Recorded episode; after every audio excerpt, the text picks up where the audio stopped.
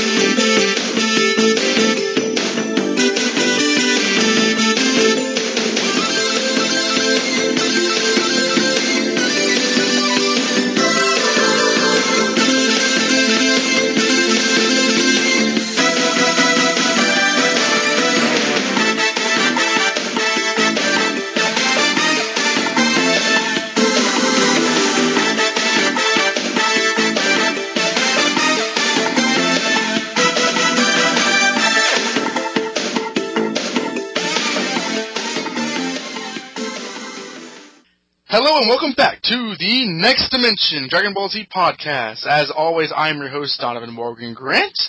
And as ever, I am joined by my friend and co-host, Mr. Jesse Garrett. Howdy, Don. How are you? I'm well. How are you? How are you doing, Mr. I said this before when we called uh, Mr. Snowman. Um, you are, as a resident um, citizen of Georgia, you are currently uh, experiencing some inclement weather, are you not? Uh, yes. This is day three of uh, yeah. I haven't left the house. Uh, cabin fever, man. Cabin fever. Wait, seriously? oh my God! Really? Uh, well, I I was off. Let's see. I was off Tuesday. I didn't go, couldn't go to work yesterday, and now today I'm couldn't go to work either, and I'm off tomorrow. So I may not be leaving the house like all weekend. Now, is that as awesome as it was when we were kids and you had snow days, or is that like just like completely? Because I know at one point you, the reason why we didn't record yesterday is because your power went out in Atlanta, right? Yeah, it was out. It was out for a good little while, and uh, I couldn't charge. I basically couldn't charge anything, so I didn't want to. I didn't want to record and then you know have something die on me. Uh, it, it came back on last night, and it's been on ever since. But yeah, the roads are iced up. Uh, snow cover. You can't even see the road from the yard. There's no divider there. But I am going to go out and go to Awesome Snowman. Have you seen Frozen yet? No. Uh, I was gonna insert the because like the first song you hear from that Disney movie is uh, called "Do You Want to Build a Snowman." I was gonna sing that, but uh, I'll spare you my dulcet tones. Um, yeah, I mean, I- I'm sure a lot of our American listeners or the listeners from the South have experienced this crazy weather because it's been freaking cold as hell. I mean, not cold as hell, but like it's been really, really cold. Like, uh, we were expecting snow yesterday. We didn't really. Get, we, we got kind of hail, but like it wasn't really sticking. But like it's just been like I've been sick the last like week just because of the cold weather. I, I can't take the cold weather, and I'm kind of getting over it now. But uh, I mean, and I've seen like O'Bailey, uh, fellow podcaster, on Facebook discuss how um, like like uh, the weather's uh impacted his recording of his podcasts, and just like all over. I mean, like another um. Like something like thousands of people are, I think, out of out, either out of power or just like snowed in. I think I've heard. Yeah, last uh, two weeks ago when it snowed, people were stuck on the highways for like 13 hours. Oh, God. Yeah, this is uh, if it isn't yet, it's probably going to end up being the most snow I've ever, I've ever seen. It- because we got about six inches, I think. Yeah, it it uh, it's it's definitely breaking record. You know, breaking records all across the country. I mean, you see on on um, various news sites just how countrywide it's just been crazy. I know, like uh, uh, our sister city, Chattanooga. Um, a lot of my friends who still go to school down there have been saying like, like school's been closed like day after day after day, delaying many exams, and um, it's just been it's just been wild. Like right now, it's kind of sunny outside, but it's it's not gotten over like the low 40s in the last like month. It's just been so cold down here. It's outrageous. Yeah, and I, it's uh, it's very very bright from all the reflection. I didn't know how bright snow could be. All the whiteness everywhere. Um, so for all of you who are from the UK and uh, Spain or Asia or who are not in the South of America, who aren't, aren't interested in hearing us complain about the weather, let's get on to some news, shall we? And there is actually some news. It's funny because I think I told Jesse once before that like ever since uh, we started the show, you know, we were kind of a look back show, but all of a sudden now after Battle of Gods, there's just been this flurry. You see what I did there of uh, Dragon Ball news, and um, in the past month, Toriyama has actually revealed a um, somewhat major uh, revelation in that we have information on Son Goku's mother of all of all things. This obviously you can get this at Kanzenshuu, although this was originally revealed in a um, in an issue of in the March issue of Saikyo Jump, which I imagine is a, is a Jump magazine. Most of the Jump magazines in Japan are basically uh, anthology collection titles of various manga stories, which is where Dragon Ball originated from Shonen Jump. Um, this uh, the March 2014 issue contains a Q&A uh, between the the magazine and Toriyama, and he actually gets in um, some fair depth when it comes to. Uh, they're, they're asking about Bardock because the episode of Bardock special, the three issue special, was being reprinted there, and so they asked about Bardock and his family, and um, they actually come out and ask what uh, what type of person was Bardock's wife because you know we never saw Bardock's wife or or Goku and uh, Raditz' mother. And uh, I'm, I'm going to begin, begin quoting here. Uh, and apparently she she will have a, an appearance in uh, Toriyama's current series, Jaco the Galactic Patrolman. He's actually been releasing some retcons back there. We, uh, we've been revealed that Bulma had a sister in that series, and um, apparently now we will we may see Goku's mother there. Her name was G I N E spelled uh, Gine or Ginny. I'm not exactly sure how you pronounce it because it is Japanese. Um, and um, according to Toriyama, she quote had a gentle personality and wasn't cut out as a warrior. Uh, she was repeatedly saved from danger by Bardock. Um, at that time, a special emotion was born between them. Normally, Saiyans don't have a notion of romance or marriage, and apart from the royal family of Vegeta, they aren't particular about blood relationships. Being in among all that, I suppose you could say that the pair of Bardock and Gine were those rare Saiyans who were joined by a bond other than for reproductive purposes. Incidentally, Gine, who was not cut out as a warrior, would go on to work at the would go on to work at the meat distribution center on planet Vegeta. And then Toriyama goes into the fact that they, the four of them, Bardock, Gine, Raditz, and Kakarot, they were never they never lived together as a family. Obviously, we never saw Bardock with them, and Goku was shot to Earth pretty soon after he was born and um, and because the Saiyans don't really have a concept of family, they were ever really together. Um, he goes into a little bit more about Bar. It's actually pretty interesting. He goes into a bit more about Bardock and how he's a low class warrior who really isn't all that very strong. Again, refuting the evidence as to why he can't become a Super Saiyan. And um, you can find all this at the uh, Kanzenshuu translations, where they translate this interview at kanzenshuu.com. Uh, any thoughts on this, Jesse? It's, it's a really, I find it a very random revelation of information. Uh, anything to say about this? I gotta wonder if he actually had put thought into this, or if they just asked him and on the spot he just kind of said, "Okay, yeah, here's her name, here's this, this, and this." Yeah, I, I agree with you. This, this sounds Toriyama's not the kind of guy to really sit down and write out the, the plots for things, especially when the series is concerned. But um, yeah, this this kind of sounds like he is coming, you know, uh, he's making up on the spot. But at the same time, his word is his word is God, so uh, we kind of have to go by it essentially.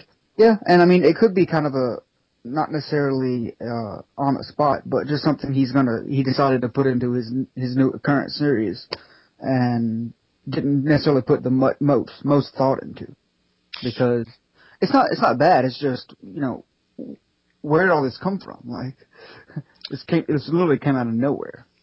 Yeah, it is. Well, in fairness, it is something that people have been wondering. Like, what about Goku and Vegeta's mothers? Because we see their fathers, and we see pretty much all of their family.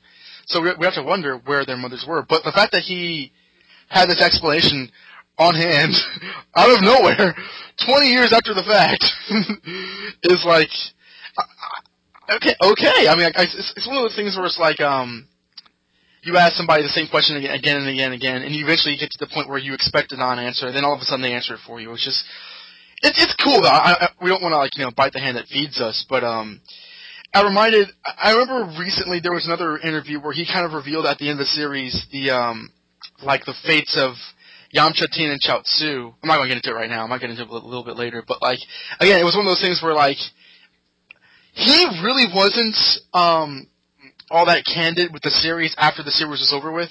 He was really into you know game designing and such such things. And now that Dragon Ball is kind of in vogue again in Japan, he's been a lot more uh, forthcoming. I mean, he even says in this in this uh, interview that like if there's going to be another movie like as a sequel to Battle of Gods, he would like uh, Vegeta to be the main character, which is odd because he's kind of been there's been the assumption that like Vegeta wasn't really a, a favorite character of his, uh, kind of pieced together by various interviews. So like he's really um he's really kind of come forth and really just kind of put forth a lot of this information that the fans have been clamoring for for years. So I guess he's been kind of a bit more charitable to the fan base lately. Hmm. You think you think time, having enough time away from the series, has kind of rekindled his love for it, or his desire to, I guess, be into it? Either that or money, because Battle Gods did make a, a buku load of money. Um, possibly. I mean, and again, like Toriyama, from what I've gleaned upon, I think that because of the, how how insanely popular Dragon Ball was and how famous it made him, and how much work he had to put into it, I've always gotten the sense that he never really loved the series as much as as um, the fans. Not, not that he hated the series, but like like for instance, when you when you talk to Stan Lee, Stan Lee's super enthusiastic about whatever you bring to him, like whether it's the Silver Surfer or Spider Man or the X Men. He's like, oh yes, these are the greatest things I've ever done. Toriyama wasn't really that kind of guy. He was sort of like a uh, guy who really enjoyed creating, but was never really wholly invested in the mythology of the characters. Despite the fact that Dragon Ball was the longest running series he's ever he's ever worked on, and he put so much input into the series in terms of the backstory and the characters and fleshing them out. And it's it's kind of weird because you really, especially especially, and we'll get into it when we end the the series itself. The way it ends, you really got the sense that he kind of got fed up with doing it. So it's weird now that he's ever at all given much uh, uh, backstory uh, after the fact. So he could he could be appreciating the series now uh, more so than he was when he was doing it. But um, it's it's it's odd. It's, it's definitely um, a strange turn of events. Yeah, I mean, you do you do kind of see this with creative types where they, they go back and revisit something after a set amount of time. I don't know if it's because you can look back and see what you could have done better or you look back and see uh like loose ends that you think after so long maybe I need to you know I can tie these up. hmm It's not completely unheard of, but uh and I think it's it's great that you know that something that everybody essentially thought was done and over can get new life breathed into it, however however small. Oh, absolutely, yeah. Like like I mean, it, it's better this than him just like completely saying, "I don't want to talk about this anymore. Leave me alone." So it could be a lot worse. Um. So yeah, that that's uh, who knows what else he's going to say in the future, really. Especially if he's like saying he's up for another movie. That's that's kind of interesting. Um, so from that bit of news, we shall go hit the emails, and um, we had a good number of emails. We had let's see, one, two, three. We had about eight emails. We're going to read half of them right now. Um, some of them are a bit long. Um, I'm looking at you, Daniel. And um, we honestly are kind of pressed for time in recording this, so we don't really want to get bogged down by the emails. Although before the episode is released, I will go back and uh, read out the rest of the emails later on at a later date. So all of them will be read, just not right this second. And um, guess you shall read these. The first email is from uh, return email from Mr. Tyler Novotny, I believe. Hey, it's Tyler again. I want to let you know that I told my friends about the Gokuism and went to the website, and I would like you, I'd like to let you know that I accidentally helped convert a friend to Gokuism. accidentally. Great. If you think about how Goku could be God, Super Saiyan God doesn't count. We most likely die as many times as he has. Don't get me wrong, Goku is awesome, but when discussed Gokuism with my friends, they made some very valid points, like Goku leaves his family multiple times for extended periods of time, leaving, and at one point he wasn't there in time yet to deal with Frieza and King Cold on the Earth. Also, Goku would rather have Gohan training instead of studying, which makes me think how little education means to him. yes. yes. I mean, he can be the example of what happens when you live under a rock when you are the age to go to school. Last thing I would like to say is off topic, but when I emailed about if you would be reviewing Dragon Ball Z Battle of Z. I forgot to say that the demo is out on PSN and Xbox Marketplace, so you guys should check it out. The online is really fun, but when it lags, it is insane. Thank you for doing the podcast and keep up the good work. Thank you, Tyler. Um, Jesse, I, have seen, I believe, I've seen you post more about uh, gaming in the last week or so. Uh, are you on the PS, the PlayStation Network? Uh, I'm not. I want to be. I'm uh, looking to get a, a new PlayStation. Notice I didn't say PlayStation 4. Just either a PlayStation 3 or a PlayStation 4. Yeah, I I, I still have the three. Um, but uh, I'm, yeah, I mean we've we've actually gotten a lot of emails about reviewing Battle of Z. Apparently, it's a very good game. so um, we I might have to like you know if, hopefully it's I think it's on PlayStation 3. That's the weird thing about the play. I, I feel that PlayStation 3 is still relevant. Uh, I'm not sure that like what if it's on PlayStation PlayStation 3 or 4 because I if it's on PlayStation 4 I cannot uh, play it. But um, we because we have so many so many responses to review it, we probably should at least get, I guess play the demo at some sort of GameStop or whatever. I don't know. Yeah, uh, if I have the means, like I'll definitely download the demo and probably get the game if it's fun. And from the sounds of it, it is pretty awesome. Absolutely, yeah. No, I'm I'm always up for a great Dragon Ball Z game, even if they are um, uh, kind of the same, I suppose. A lot, a lot of them are, are typical fighting games, but they've kind of really uh, re-up the fighting engine. So I'm always down for it, as long as they can kind of interpret the story and make it as close to the series as possible. All right, our next email is from Mr. Alex Evangeli. Dear Don and Jesse, when I asked you guys last month about Goten's conception, I was just curious about whether the manga gave any information, since I think Funimation dub did vaguely imply that it was just before the battle of, with Cell. Your explanation of the DBZ fan porn broke me, and I sort of walked around in a shocked haze the whole next it did the job then. Almost as bad was your comparison of Dr. Briefs to Miles Warren, which I totally missed until you pointed it out. now I can't unsee that, and to make matters worse, his wife is a blonde who looks much younger than him, just like Gwen Stacy. All we need is to do is explain she's a clone and that somewhere Dr. Briefs is worshipped by animal people like Oolong and Puar, and the companion and the comparison would be complete. My God, uh, that's your fault, Jesse. You were the one that, that pointed out that uh, comparison. So, thanks for yes. putting that image in my mind. All my fault. if it's cool, I'd like to give my two cents about what one of the other emailers was saying in regards to Vegeta's 18,000 18, power level and blowing up the Earth.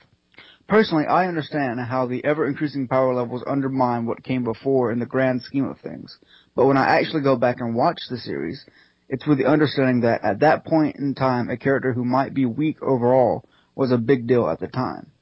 As a, con- as a consequence, when you get caught up in the storyline, you sort of forget that there are much stronger guys out there. I.e., Nappa is weak compared to the Namek era villains, but when you go back and watch him slaughter the Z fighters, he's never, nevertheless a terrifying opponent real quick, um, I think going to kind of get more into that in the series because, uh, as we said in the last episode, Trunks and Goten are Super Saiyans, and even though they're not as like, you know adept fighters as the other Z fighters, being Super Saiyans means they're stronger than Frieza, even though they're like the itty bitty little kids. That's kind of like a that's that that can I, I it's it's always weird to kind of like you know push along the people who are that strong down the line by having those sort of like lines of demarcation, like being Super Saiyan and such like that. But um, you kind of have to kind of remind yourself as the series goes on. It's it's an ever changing like plateau. Right. Uh oh, spoilers for Jesse. Oh. Also, as far as Vegeta blowing up a planet back in the Saiyan saga, I'd like to, I'd just like to point out that back in Dragon Ball, back in Dragon Ball, Master Roshi, who I think had a power level of like 100, was able to destroy the moon and then continue fighting afterwards. Sure, the moon isn't as big, but nevertheless, it's food for thought when discussing how good each character is at planet busting. That's true. I mean, like, are we are we to assume that Yamcha can destroy the planet if he if he chose to do so? No.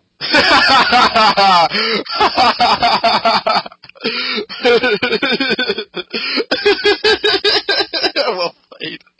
Awesome. Definitely not. Oh yes. The discussions of, about Sonic took me way back, and I LOL lol at your Sonic DBZ comparisons. I guess Robotnik is Dr. Gero. oh, yes. Yes. Ironically, since I didn't see DBZ until post 2000, I always thought Super Saiyans were a ripoff of Supersonic, not the other way around. I, I can understand that. Oh yeah, Bob. I mean, um, and we kind of talked about last time that like when you kind of like go back and think when Super Saiyan Goku first appeared and when Son- Supersonic first appeared. Um, could you turn into Supersonic in the first game, or was it just the second game? Just the second game. That's what, I thought so. I thought so. And I Which think, was like a year later. and Sonic One came out in ninety one or 90, 91. 91. Okay, yeah. It yeah because yeah Super Saiyan Super Saiyan Goku came out first. It was right right before then, but because they're both in the same country, they probably have a quick turnaround to do uh, Supersonic. But uh, never mind. Yeah, I, I could understand thinking Supersonic came first. I always thought the Hobgoblin came first thanks to 90s animation, but Ruined again by the 90s show. 90s show. your idea for Untold Tales of DBZ were awesome and got me thinking about how cool it'd be to see like Dr. Gero working with the Red Ribbon Army and creating the androids, or possibly seeing Goku learning to be a, and Super Saiyan level 3 for the first time. We'll get into that. Yes. Moving on to the actual episodes you, episodes you covered, I have to admit my enjoyment of the series when I first saw these tournament episodes were beginning to seriously dip because the series seemed to just meander with no clear direction or villain. The appearance of the mysterious duo, quote, felt like the series was finally starting back up properly. In hindsight, though, knowing where the series goes, these tournament episodes are great to just show these characters outside of a mi- massive crisis. It's the calm before the storm. hmm Rewatching these, I have to ask if the scenes depicting Gohan teaching Videl about energy and flying are basically the same in the manga and anime. I only ask because it's been said before Toriyama dislikes romance in his stories, and yet these secrets seem to lean more towards romantic genre. Well, um, well, first about about Toriyama disliking, I don't think he so much dislikes romance as he thinks he's not very good at it. I, I've, I've read interviews where he says, "I'm not really good at romance," and the series shows. Again, Krillin and 18. But um, in the manga, I mean, it, it was always it was a bit it was a lot stretched out in the anime. Uh, but the scenes are are there in the manga, like when Gohan's explaining to Videl, you know, it, it takes your inner chi and she says, "What is that?" He says, "Well, you know, your energy." And then Go- Goten blasts the rock, and then he he realizes he has to sit down and show her that that's in the manga. It's it's not as drawn out as it is in the anime, but the scenes are there. So uh, and then like um the whole tension of, of him saying, "Cut your hair." She says, "Oh, do you like girls with short hair?" That's in there. Um, really, the only thing in our coverage from last month that wasn't in the manga was the whole Sharpner shipping thing. But um, the the romantic undercurrent of the of Gohan and Videl is it is evident in the um, in the manga, and as we'll say today, everything that happens in the anime in these episodes are pretty much in the manga. Like, there's not really any major filler besides um one notable scene, but I'll get to that one in our coverage. Hmm. My favorite scene in these run of episodes probably has to be Goten meeting Goku. I think it's one of the many touching little scenes that shows the Buu saga isn't quite as bad as many people have made it out to be. Also, the best scene, the best part of the scene has to be how when everybody else is gushing over Goku's return, Vegeta just has this deadpan stare of not giving a f. That's Vegeta. because it's Vegeta. Videl as a character has also also becomes more likable in these episodes you cover and becomes a real part of the gang. By the time the tournament actually starts, it was cool to see her excited to see Gohan, because after the training episodes with her, it seemed the two of them had struck up a nice friendship, and so it was cool seeing them just hanging out.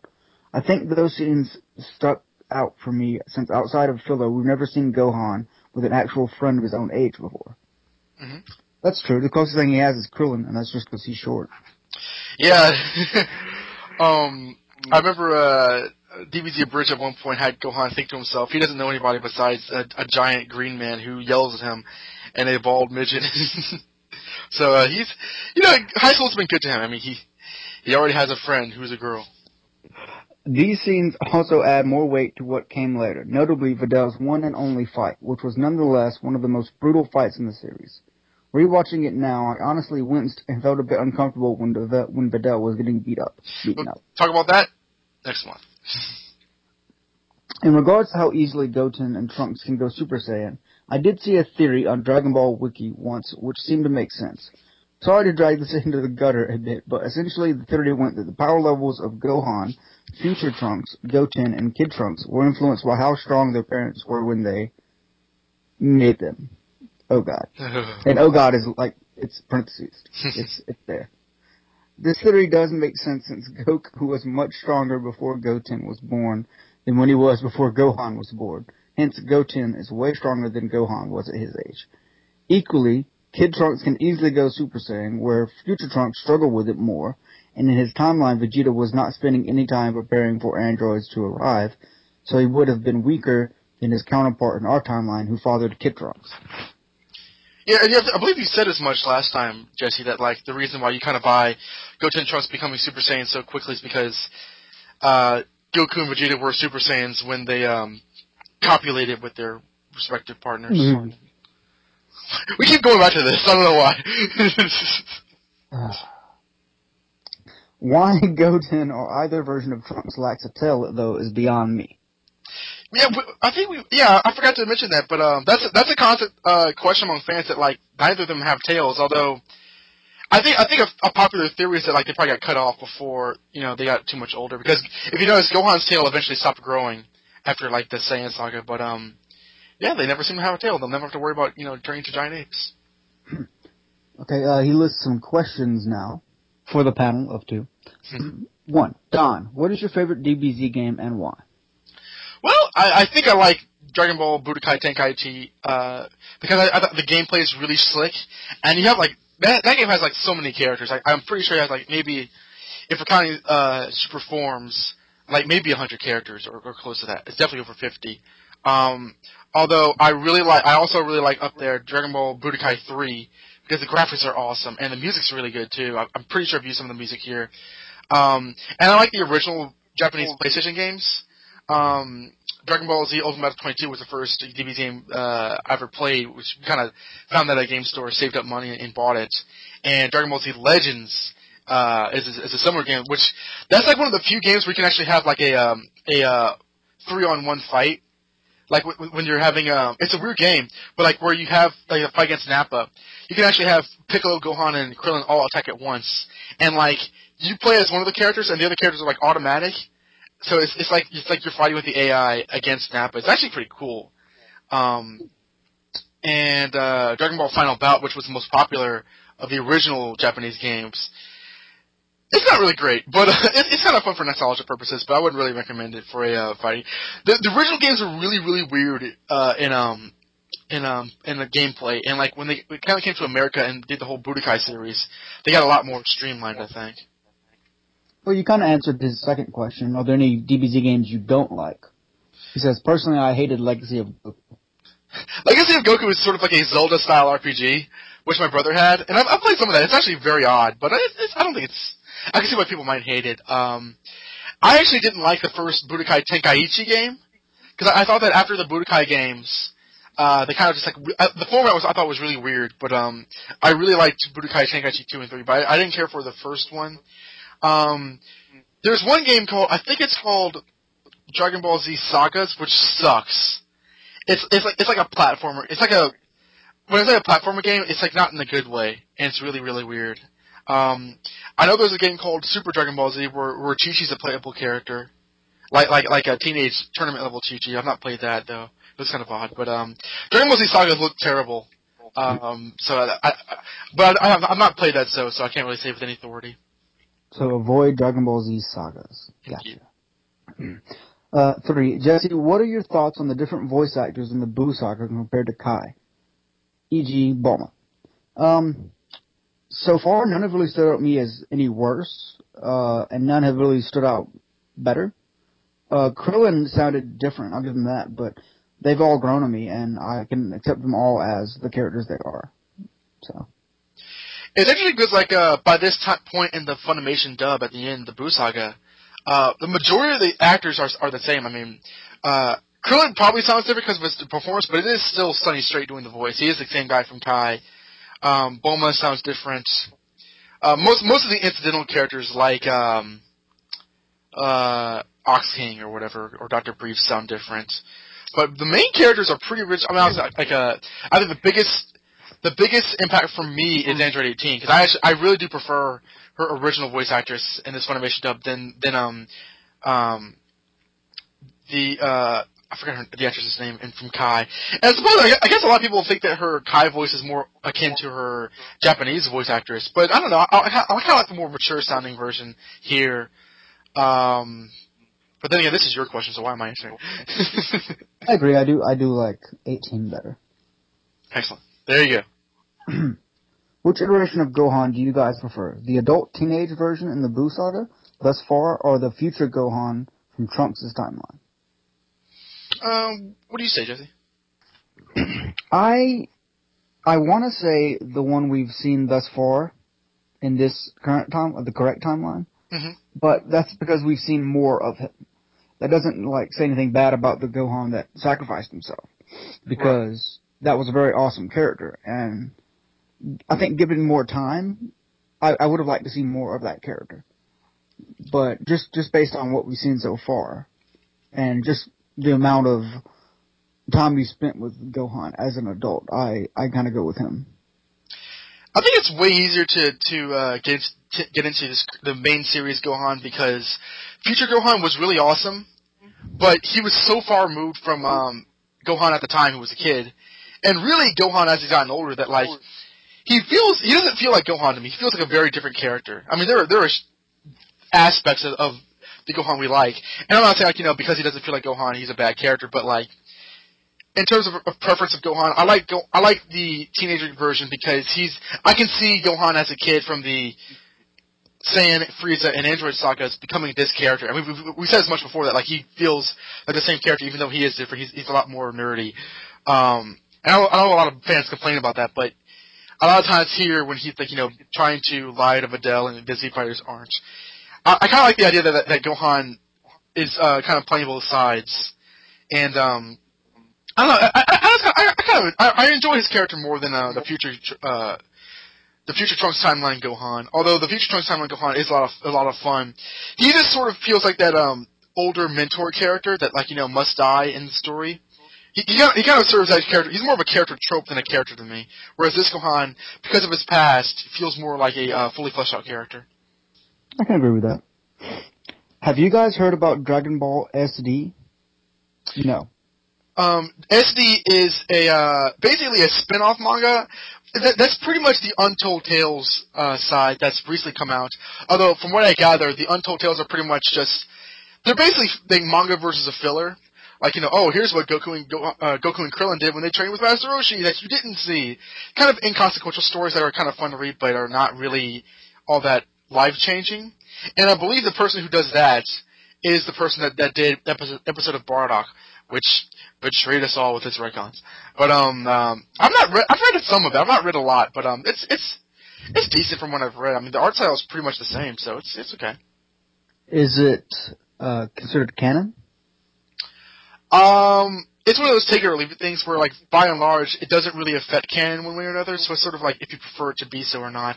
I don't really because it is. I, I, I have grown to be like you know, unless Toriyama does it or says it, it's not really canon. But it isn't. It doesn't do any harm to consider. Um, to consider uh, it to be canon. Apparently, I'm looking at I'm looking at the wiki page right now. Apparently, there are small retcons. Holy crap! Apparently, apparently, um, they retconned the fact that Cell threw up both 18 and 17 during the Cell games. Huh. That's yeah. If, if that's that kind of stuff, then I don't really consider canon. But um, I, I I need to read more about it. Here's a here's a thought that just popped in my head. Do you think that Dragon Ball will ever will last as long as say the stuff like Stan Lee created? Because right now, like Toriyama is held in that regard where what he says is word, but obviously, like Stan Lee's creations have been so are so old that others have had to step in and do, or others stepped in and create like curated to the con- continuity. Do you think Dragon Ball will be able to kind of become larger than Toriyama himself? That is a very interesting question, especially considering the fact that the the overwhelming majority of the works have been done by Toriyama. I mean, anime not notwithstanding. Um, like uh, like the major iterations of Dragon Ball Z that, that are popular that have not been done by Toriyama are like the movie characters like you know, for instance, Gogeta uh, is a character that isn't in the manga, but you know he's been in games and stuff because he's a popular movie character. Um, Broly is is a popular example. Um, I think uh, most of it depends on the audience, but the audience tends to kind of knows they they recognize the discrepancies between the manga and the anime form. Um, that's a good question. I think that like if it, if it proves popular enough, because well then again, uh, episode of Bardock was from a manga format that wasn't done by Toriyama, but then again it was adapted in an anime movie. So I think that's starting to happen actually. Um, uh, Goku and his friends return was uh, part of the DBZ or Dragon Ball SD sort of like format where it started out as a comic and then adapted into an anime movie, but that wasn't done by Toriyama either. So like, I suppose we're starting to see that where it is sort of trying beginning to outshine its original creator because, like again with um, characters like Superman or the Star Wars universe, there are embellishes from uh, other people that make it into the mainstream uh, fan community. So I suppose that's already beginning to happen. I guess.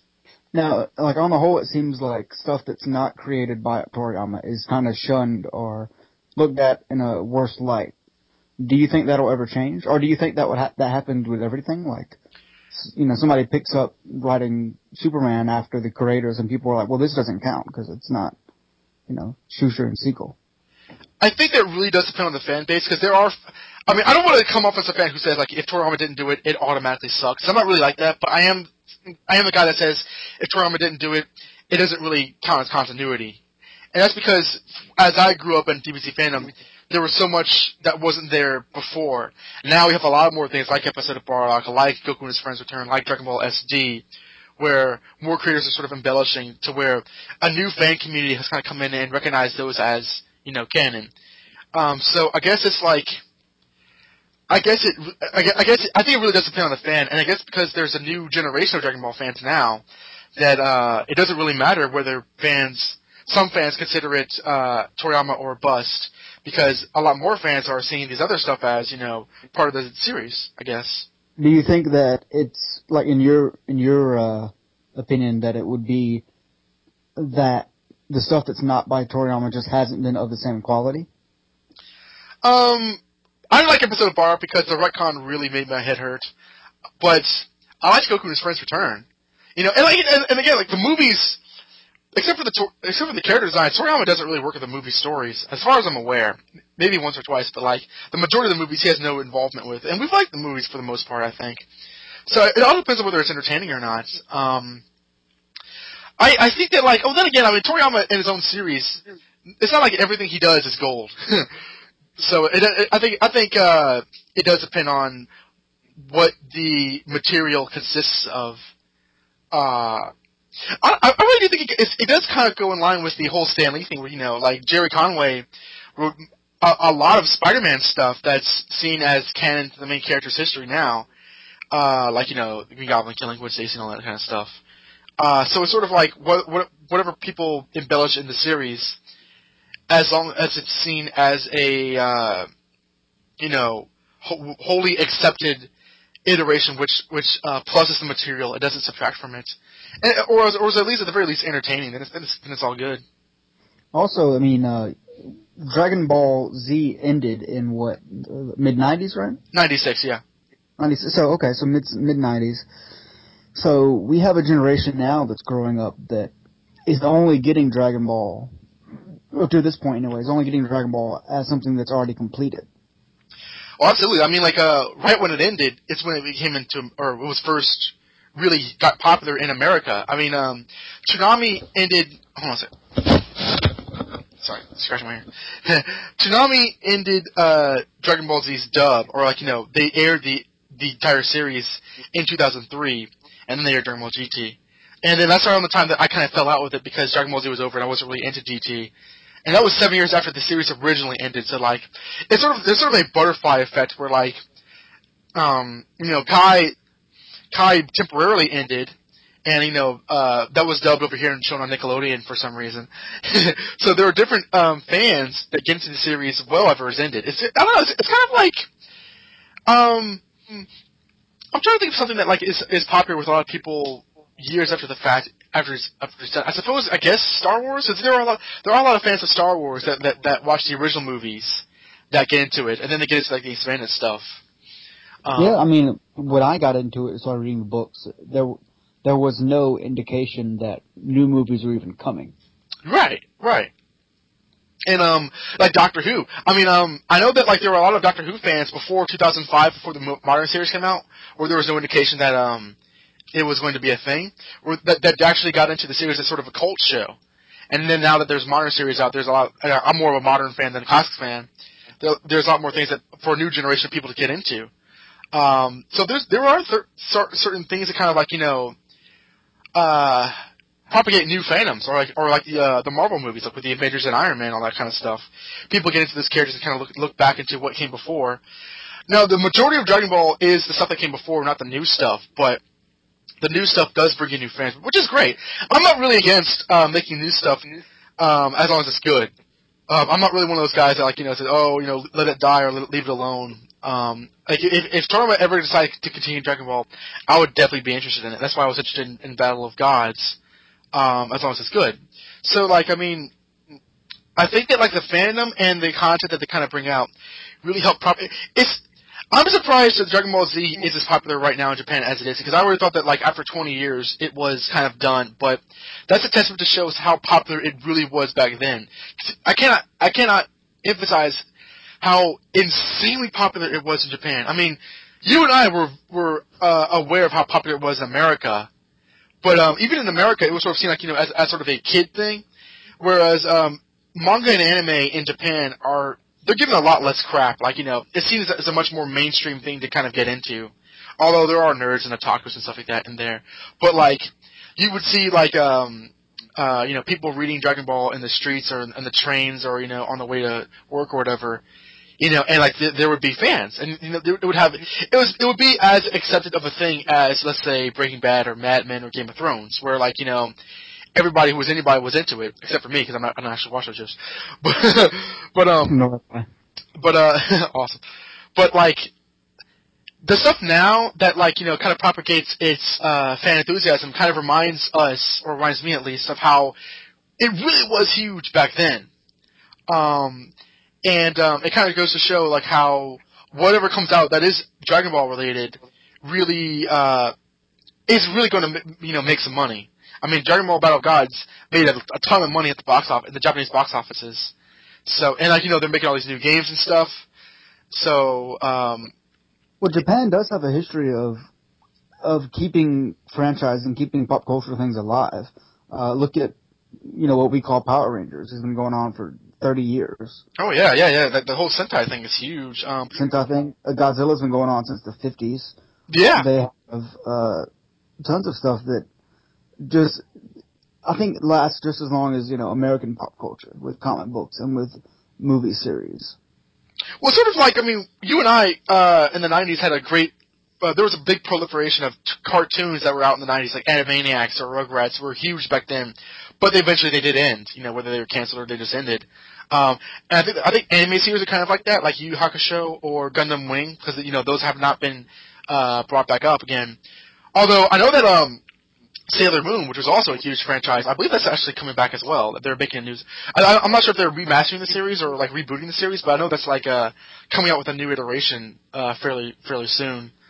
Um, so it's it's one of those things where it's like this isn't just a finite series that like you know uh, is there and gone. It does stand the test of time, and it is as big as any other major pop pop culture franchise out there, like Doctor Who, like comic books, like Star Wars. Uh, Dragon Ball, Dragon Ball really is that big uh, in the um, anime manga fran- uh, uh, genre, and um, stuff like Dragon Ball's SD or whatever, it's basically like the uh, the eventual, the inevitable result of its of its popularity. I agree. awesome. So off from that tangent, I'm sorry. No, I think it was a nice discussion. it's been said before that the Buu saga, Buu era marks a return to the more comedic style for the series, closer to the start of Dragon Ball. What are your thoughts on this so far? Um, I'm, I'm gonna throw that mainly at you, Jesse, because uh, I think this question really does well. Good job, Alex, in uh, pertaining to what we've seen so far. And as a uh, new viewer to the show and the series, I'm gonna kind of throw it at you. Like, what, what are your thoughts so far on the very laid back, very comedic uh, aspect of the show? I can't speak to it being closer to Dragon Ball itself, but I can just say that I've enjoyed it, and it's it's kind of been room for to decompress and kind of sit back and enjoy the characters and take them for face value, because I think uh, so much so much storytelling of dire situations and you know life or death, the world is going to end situations like that can can get repetitive if you don't have a break like this. hmm So it's very welcome for me, and I'm, I'm enjoying it immensely.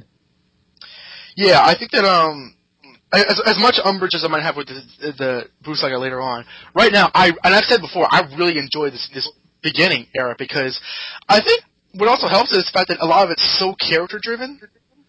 It's really it's not just like you know goofy Master Roshi gags. Like the characters are kind of being explored, and um, it's very very grounded while still being Dragon Ball. And that part I, I really enjoy. I mean, even like this fight with, between Goten and Trunks, it's not really all that serious. It's a good fight, I think, but it's not like you know who's going to die, which is which is which is nice. uh, that's all for now. I look forward to getting to the tournament proper next episode. Regards, Alex. Thank you very much, Alex. That was a uh, that was a very nice email. Our next email is from Jordan. Hey guys, have you played Battle of Z yet? Nope. Nope. Uh, he says, I really enjoyed it so far. It may actually be the best game for the Vita. It's the exact same one for the PS3. Okay, so it is available for PS3 and Okay, excellent. PS. Actually, I'm considering getting a PS Vita. It's pretty cool. It has a lot of great games for it. I was actually about to ask. Like, I, I have not at all played the Vita. Is that that's essentially like like the the um, successor to the um, uh, PSP, right? Yep. Okay. Yeah, it's got a dual touch, or a touch screen and a touch panel on the back. You can download all PS1 and PS2 games on it. Oh, really? Cool. And uh, you can also use it as a controller for the PS4. Oh, oh, that- that's And uh, I think you can, if you have a PS4, you can stream PS4 games to it. Wow. That's that's really cool. actually, I am so out of the gaming uh, world. I mean, I was really in it when I was in high school, but like once I went to school, not that I fell out of it, but like I was just too busy. So like I'm really behind on everything. But that that that sounds cool to me. Yeah, they uh, they recently dropped the price of it and are coming out with a cheaper model. I think the only thing that hurts it is that the memory cards are vastly overpriced for it, and uh, there's not that many games for it out that are like easily identifiable. How much are the memory cards? I think an eight gig is like thirty bucks. Oh, really? They're like a proprietary. You have to use Sony's version, of course. Back in my day, I remember PS1 memory cards were like ten bucks. All right. Uh, well, that that, that, that sounds I interesting. found my PS1 recently, and I have everything but a memory card, so I was Oh. very sad. My brother, like, uh, he, um, I think he sold our old one, which isn't working, bought a new one, and he's been like mad into like, uh, like just like RPGs and stuff. Uh, He actually popped in DBZ Legends, but um, the PlayStation, it was it was a it was a great console. I know it's it's ancient now, but like it was it was a lot of fun. '94 is when it came out. Oh, oh my god. He continues, and second, I'm so ready for the tournament to begin and can't wait to see who we fight along with y'all. Keep up the good work. Thank you, Jordan. Thank you very much, Jordan. And the last one we'll eat, the last one we shall read today is from a guy called G, but he signs it George. Hey guys, been listening to the podcast since the beginning, and I've loved every episode. To Don. Thank you. Well, thank you, George. Or G. To Don. I was sad to learn that you are no longer on the Spider-Man Crawl Space podcast. Was one of my favorite podcasts. Just, just wondering, was it Dan Slott's writing the Superior Spider-Man story, or just the workload that did it for you? Yes. Exactly. Yes. Please keep up the episodes. Please keep the episodes coming, fellas. I kind of fell off watching the show during the Buu saga, so it would be cool to make it up all the way through with your help. Thanks, George. Well, that's what we're here for. If you don't want to watch um, what is literally an almost 100 episode saga, then um, just listen to our show because like we started the Buu Saga from episode 200, and the final episode of Dragon Ball Z is 292. So uh, we have a long way to go. but uh, thank you very much for that, George. Um, and um, as I said before, I'll read the, the rest of the emails in the editing room. Uh, before we get into the episodes, we shall have a uh, obligatory uh, commercial break. And we when, we go when we get back, we shall get into the junior division of the World Martial Arts Tournament. Woo! Hey there, folks. My name's Ian Levinstein, host of the Comic Timing Podcast over at SpeakGeekSpeak.com slash Comic Timing. Comic Timing is a roundtable discussion podcast with a rotating panel of guests. So rather than me talking through this entire promo, here's some random snippets from the show with as many people as I can possibly find on my hard drive that have been on this show. And I don't even want to count how many that is. Mr. Little shifty. I'll, I'll grant you. But aren't they all? What is he wearing, Ian? You have won a brand new uh, Skype. Yay! Yeah, you, me, and a brick the next time we're in New York. I was going to say that in one year, this recording is going to end up in some court report. You know, like I've, I've actually been on other people's podcasts more than I've actually done my own in the year 2007. Well, I, I, she, I, I know that feeling.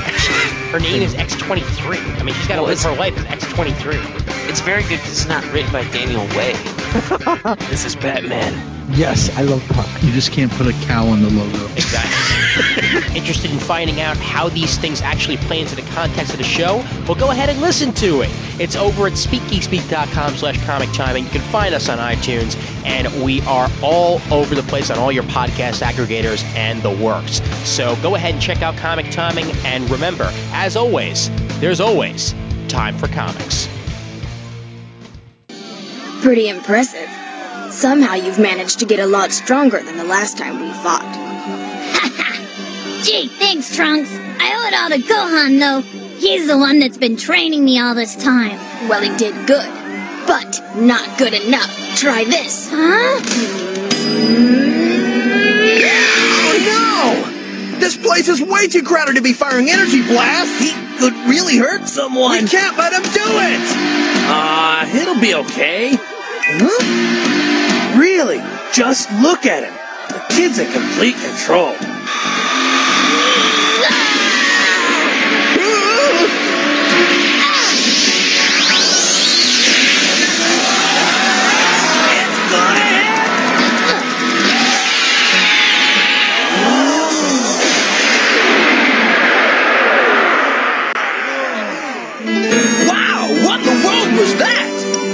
Don't know. It looked like some kind of rocket. But isn't rocket fire against the rules? Oh, yes, most definitely.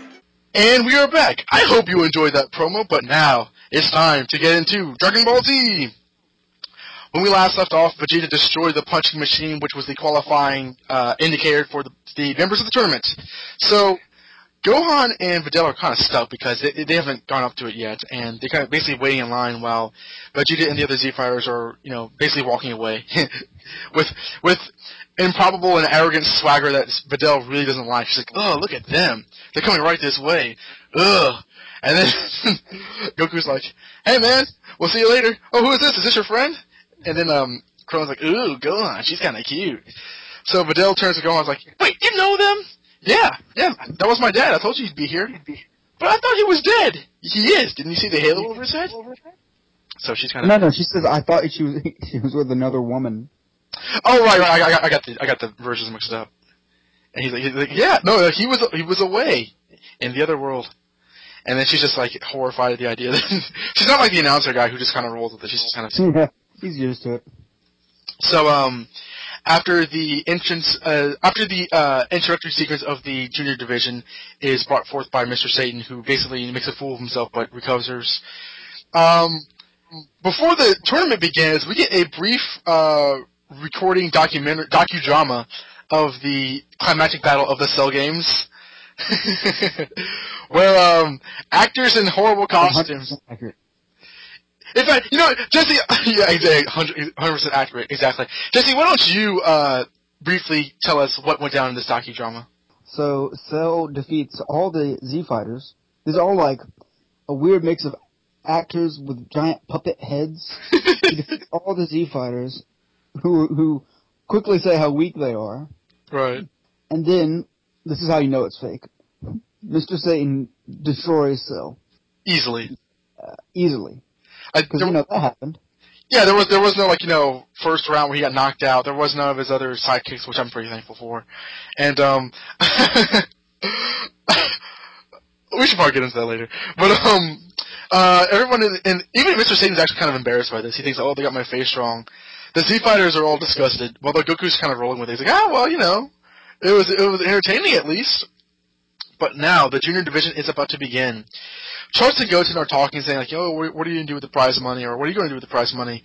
When um this really nasty looking kid with a horrible mullet, straight from the '90s, uh, picks him out. It's like, "Oh, he's the one I'm going to take down. He's the shrimp I'm going to defeat." Ha ha ha. Um, as the junior division begins, we see a bunch of we see the tournament has really really changed because gone are the ambitious young fighters of yesteryear. Some of these kids are just really big crybabies with you know these big boxing gloves, and some of the kids just basically you know run away crying or just give up crying or you know call call foul and knock each other out. It's actually kind of pathetic. But finally, uh, the round uh, that has Trunks is, is up. Is Trunks versus this kid whose name is Ikosa throwing the yellow mullets. And um, as a matter of fact, his mother is in attendance, who's sitting right next to uh, the Z Fighters families, including Bulma. Bulma is uh, really annoyed because this mother is very obnoxious. Oh, this little shrimp won't, won't dare be matched for my little boy. Oh, destroy him, son. And so Bulma says, go, Trunks, you knock him out. So there's a bit of a rivalry. And um, the entire time, Trunks is very, very calm, cool, and collected, and actually very uh, very sure of himself. He's like, oh, you're not going to take more than a second. You know, you talk way too much. And he knocks the kid out immediately. The mother is horrified, and uh, uh, Bulma shows off. Um, as as the rounds you know go on, it's eventually Goten's turn, and the tournament announcer uh, makes the obvious deduction that Goten is actually Goku's son because he has a brief flashback towards uh, when Goku first participated in the World's Martial Arts tournaments, which is kind of cool. Um, Goten is matched up against uh, Ikosa's brother Idosa. What a coincidence! And um, the mother says, "Oh, knock this shrimp out, son! You know, succeed where your brother failed." And Bulma's rooting for Goten.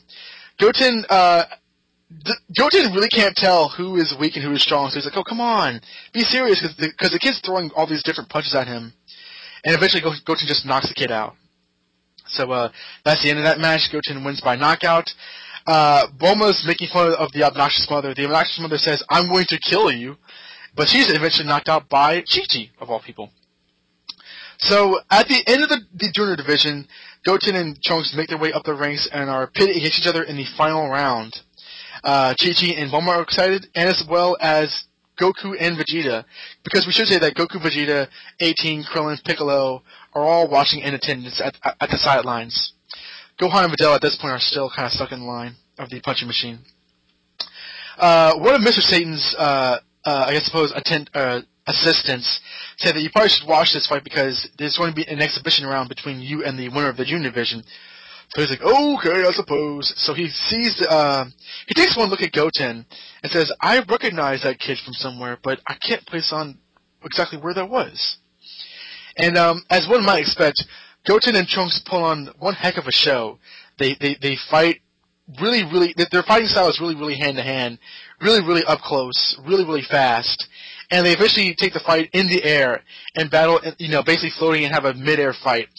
The Z Fighters are all thrilled by this fight, but the spectators are all really really freaked out. They're like, those kids are floating. What what is going on?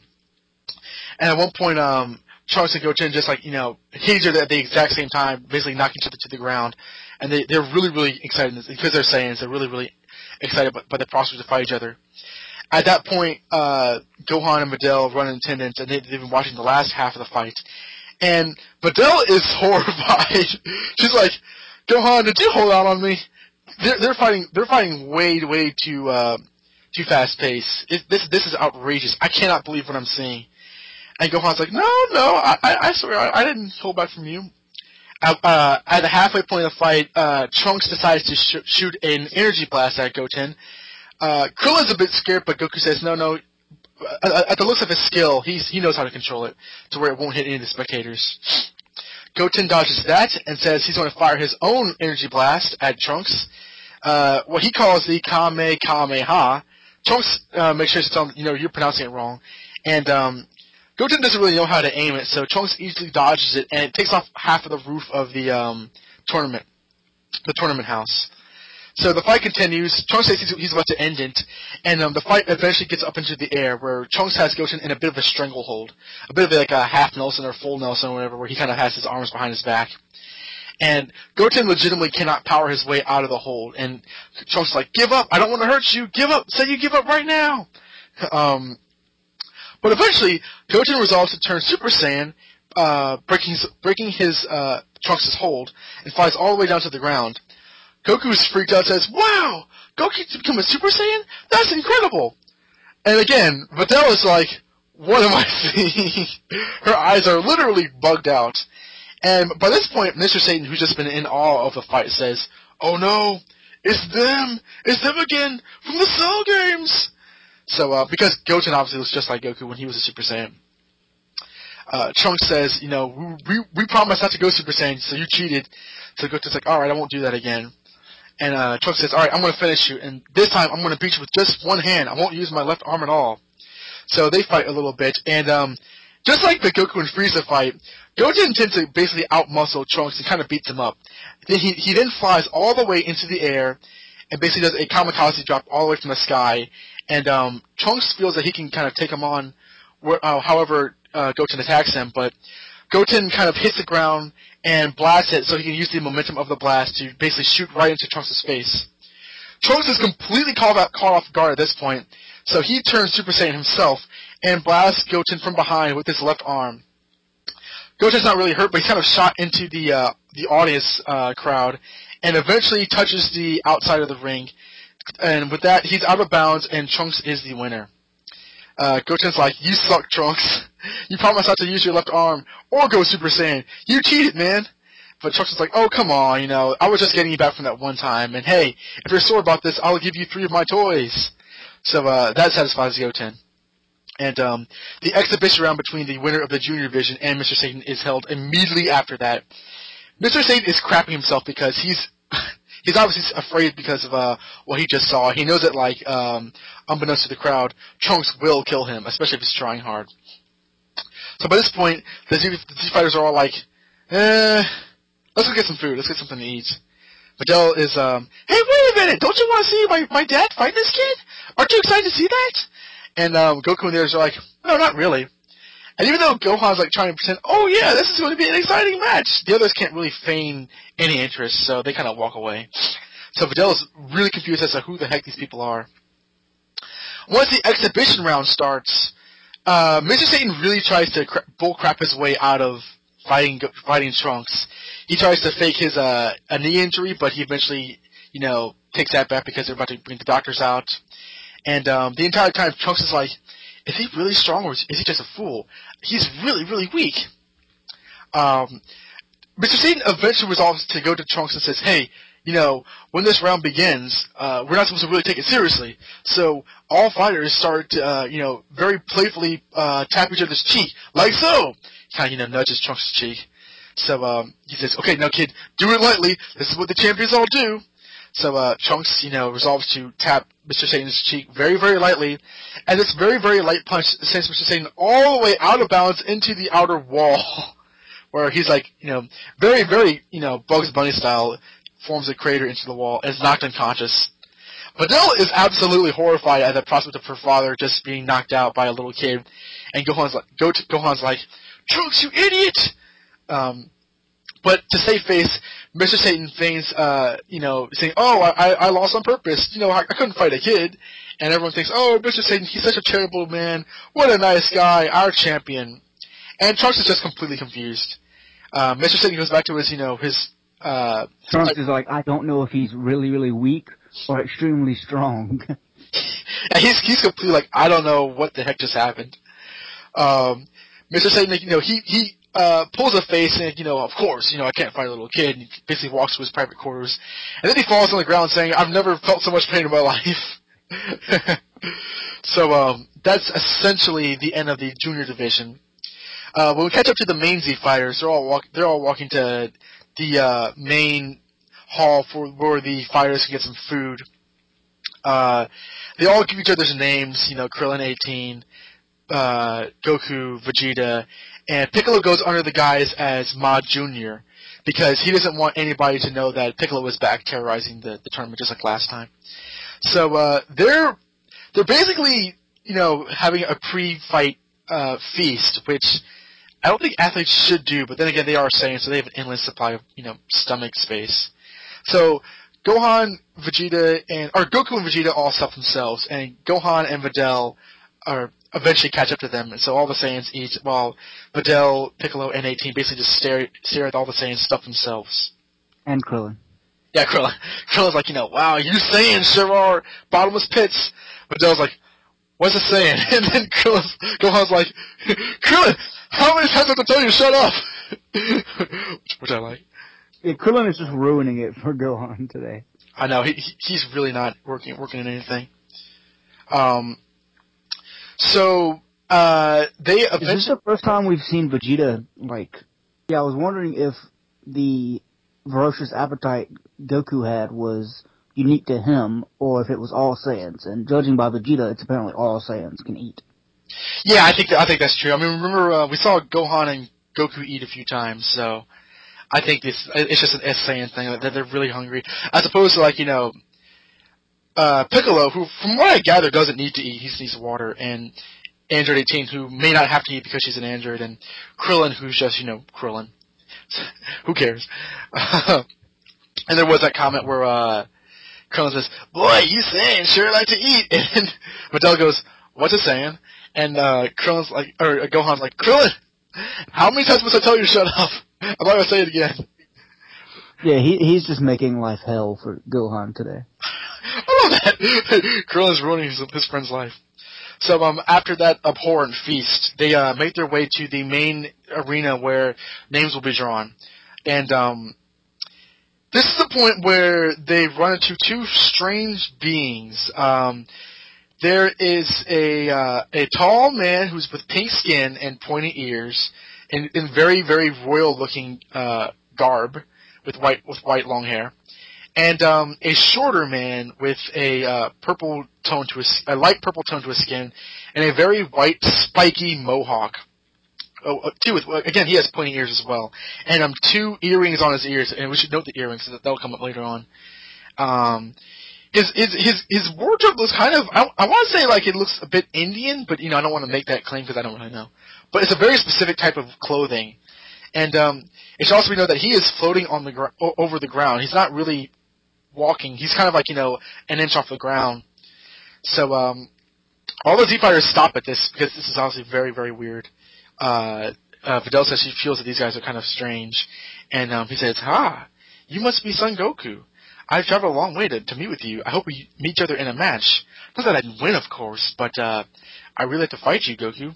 Th- this tournament should be prove to be very very interesting." And um, Goku's like, "Oh, okay," and they they kind of shake hands. And um, Goku stops and kind of just stares at this guy's hand, and the guy just like smiles very, very eerily. He's, he's very, very pleased with meeting Goku. So he says, "All right, see you guys later." And um, Goku's like, "Wait, I didn't catch your name." And uh, they, the two just kind of walk off. And um, Piccolo says, Piccolo, who's who's not talked at all this episode, says something's very off with these with these characters. I can tell they're very, very strong. And Goku's like, "Yeah, they are. Very, they're a lot stronger than they look." Well, then again, you know, we are here to fight strong guys, so why are we complaining? But uh, the others are kind of unnerved by this. Every, everybody just stopped silent and just kind of looked at them. And um, I'll say it right now, this is basically where the plot comes in.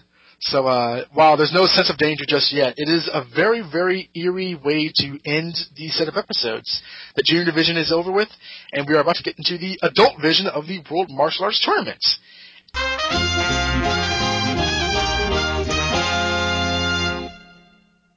So, Jesse, uh, Trunks versus Goten, these two creepy guys, uh, Saiyans eating, just, uh, carte blanche, what are your thoughts? Krillin was a douche his entire. Sweet. Awesome. Look, Goku offers to take him to Otherworld, which I don't know if that means, hey, I'm going to kill you or not, but he's like, no, I'm living the life now. I've got a wife, right, babe? I'm like, oh, God. this is how he views life. Like, a wife is the pinnacle that he has strived for, and he has it now. He doesn't shut up about her, does he? it, it's, it's it's somewhat adorable to see, but it does. He has been consistently ragging, not ragging, but like you know, bragging about his new life. And 18, I think at one 18's like you know, uh, goon, which he is absolutely. On one hand, yeah, it's, great to see Krillin actually getting, uh, well, being happy, not getting. Well, he's, being, yeah, being happy, and you know, just like enjoying his life and not grappling about women troubles. Right. someone who does have women troubles, Master Roshi has a uh, a creeping scene as usual here. Which one was the Roshi scene? I forget that. Which I found hilarious. Oh, he's sitting behind Bulma and Chi Chi as they're feuding, as they're uh, being jealous over each other's sons. Right. Who is? I think it's Bulma's like, oh yeah, I'm winning, and then you just see him staring at her ass. Me too. oh, that's right. That's right. That's right. Oh, Roshi. I did like the theme between both of them. Uh, basically, two proud moms not wanting to see their sons lose, and poor Oolong's stuck in the middle. for some reason, like like when when the Trunks Goten fight was getting really heated up, they started like grabbing Oolong and just punching him for no reason. No reason. Punching him, like pulling on him. Like, he, he didn't do anything. yeah, he, I don't think he had any lines these entire episodes besides like, oh, ow. Yeah, uh, poor guy. I mean, he's just there rooting his friends on and like, um, yeah, I, I'm looking at the image right now. Like she, she's holding his ears and just punching his cheek, and he's the poor fool. This, this is for all of his movie appearances. Like this is what he gets in the series. Yeah, he's a main character in the movies, not so much in the show. He's literally a punching bag.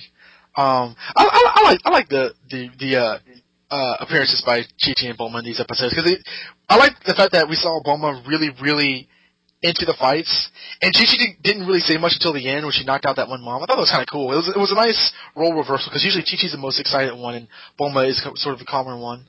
So that's kind of cool. Yeah, I love her lines. Like, who do you think taught him?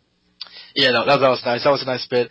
Um, I think, uh, pers- personally for me, um, tell me how you feel about this. I thought that the first episode and a half really, really dragged.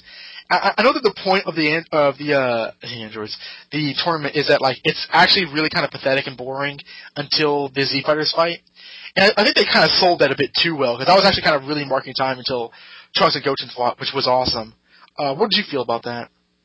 Yeah, I felt the same way. It was like I think they they over illustrated the point. Yes. It's like how many whiny kids punching do, do you need to see? Like I, I get it at this point. I just want to see like the main attraction. Yeah, it was, yeah, I, I guess was their intent, but it was a little overboard with it. I agree. I think I think there was a point that they, they went out to sell, and they sold the point. But like you know, it's one of those things where like when the characters say it's boring, that doesn't actually make this make it fun to watch. It's, it's still boring. Yeah. So, uh, but when Gohan, uh, Go, when Goten and Trunks do fight, it was awesome. Oh yeah, absolutely. It was a great fight.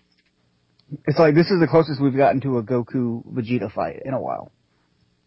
And it, it's really cool because like the entire time they're friends. I mean, they're little kids, but like you know, it's it is the spiritual successor of the Goku Vegeta match, where they're very you're very evenly matched. I mean, it the fight goes it could, have gone either way the entire time, and um, I just I I do enjoy the fact that like throughout the entire time they are like rivals, but they're friendly rivals, and I even love the fact that um Goku and Vegeta kind of get into the whole thing, especially Vegeta, as, as whenever Trunks is winning. It's his only smile the entire episode. I love when uh, Trunks has Goten in like the uh, the stranglehold. Goku's like, "Oh no, this doesn't look good," and Vegeta's like, "Well, sure it does if you're rooting for Trunks." like he he laughs evilly behind Goku. I thought that was awesome, dude. And then um when and then when Goten break, goes Super Saiyan, Vegeta blames Goku. that was cool. Oh man. Like, I didn't really do it. Yeah, like don't look at me. I, he did it. and then when um Trunks does win, like uh Vegeta's like laughing. Ah, there's always next year. Like Vegeta was awesome in these episodes. I thought he was hilarious. He was so. It, I don't. I don't want to say it was out of character, but it was. It was such a new facet to him that we've not seen. It's like the fatherly pride in like the very douchey way. it's great fun. It's like it, it's completely in character. It's just unheard of.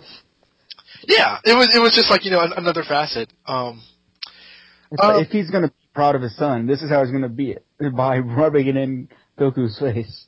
Yeah, exactly. Like, like, like this, this is how he's getting back to him. This is what he came there for. Because he didn't want to be in the tournament in the first place, but like, uh, seeing seeing his son, especially after when Trunks told him that Goten could go Super Saiyan, he's like, "We'll see how strong these are when the tournament comes around." So, all that training paid off.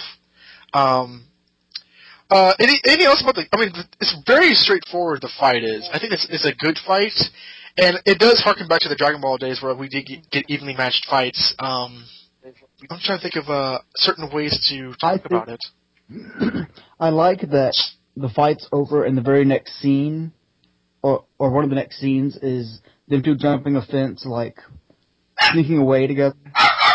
Yeah, I like that after the fight, the next scene we see is them interacting as friends, talking about, you know, trading toys and jumping fences, trying to get away from the paparazzi. Like, I like that there's no animosity there. Yeah. So, and it's similar to the, you know, we do have a spiritual succession fight between Goku and Vegeta. On the other hand, it's also the complete opposite. Yeah, they're friends. They're, they're like, you know, uh, I don't like being famous or whatever, or, um, uh, I, I really liked it when Trunks was going up against Mr. Satan. Goten was rooting for him. like, you can do it, Trunks! And then Mr. Satan's like, you know, no, he can't! Or whatever. Like, there's zero. Well, then again, like, Trunks did the whole, you know, when Trunks cheated, or, or at least like went back on his word, uh, Goten was like, you know, oh, you stink, Trunks, and he's like, oh, I'll let you have three of my toys. And Goten immediately forgives him. Which I like. Oh, that was, that so he, nice. he cheated? Well, I mean, like, he, he didn't. He didn't really cheat, but he like uh, he said he wouldn't use his left hand. He said he wouldn't go Super Saiyan, and he did. Which I, I I'm kind of um, I kind of like the way the fight ended because you, you get the impression that Trunks is a bit tougher than Goten, but Goten isn't. He Goten's a very very very strong character, so like Trunks couldn't like you know straight up just outpower him. He he kind of had to like outsmart Goten, which he does rather easily. Um, which which I which I think also is is a nice uh continuation of of the characters of Vegeta and Goku because we saw Vegeta be very very cunning and wily in the Frieza saga, and Goku's typically portrayed as a simpleton by and large. So it was it was a nice uh, kind of echo of those kind of character traits. Yeah, I do agree that I think he won by technique versus like straight up power because I do believe that Vegeta would train him and would or Vegeta's training would be more cunning than you know Goku or Chi Chi's in this instance.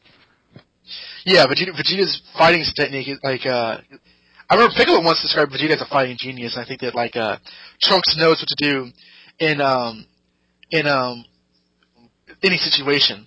Like he instinctively became. I I don't think he decided to like you know just go back on his word, but he just decided if he's gonna win, he has to go Super Saiyan, he has to do this or whatever, and like instinctively did it.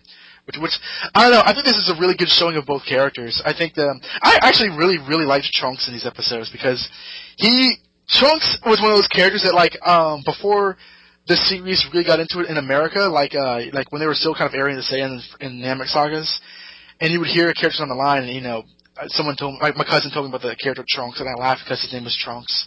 Like, I always heard how how much of a cocky little kid he was, and he, he was really kind of like a balls out, like you know, ball of fire kind of kid. And I think that really sh- is on display here, uh, and, and we'll see a lot more of it later on. But like, I, th- I like how he is really um just.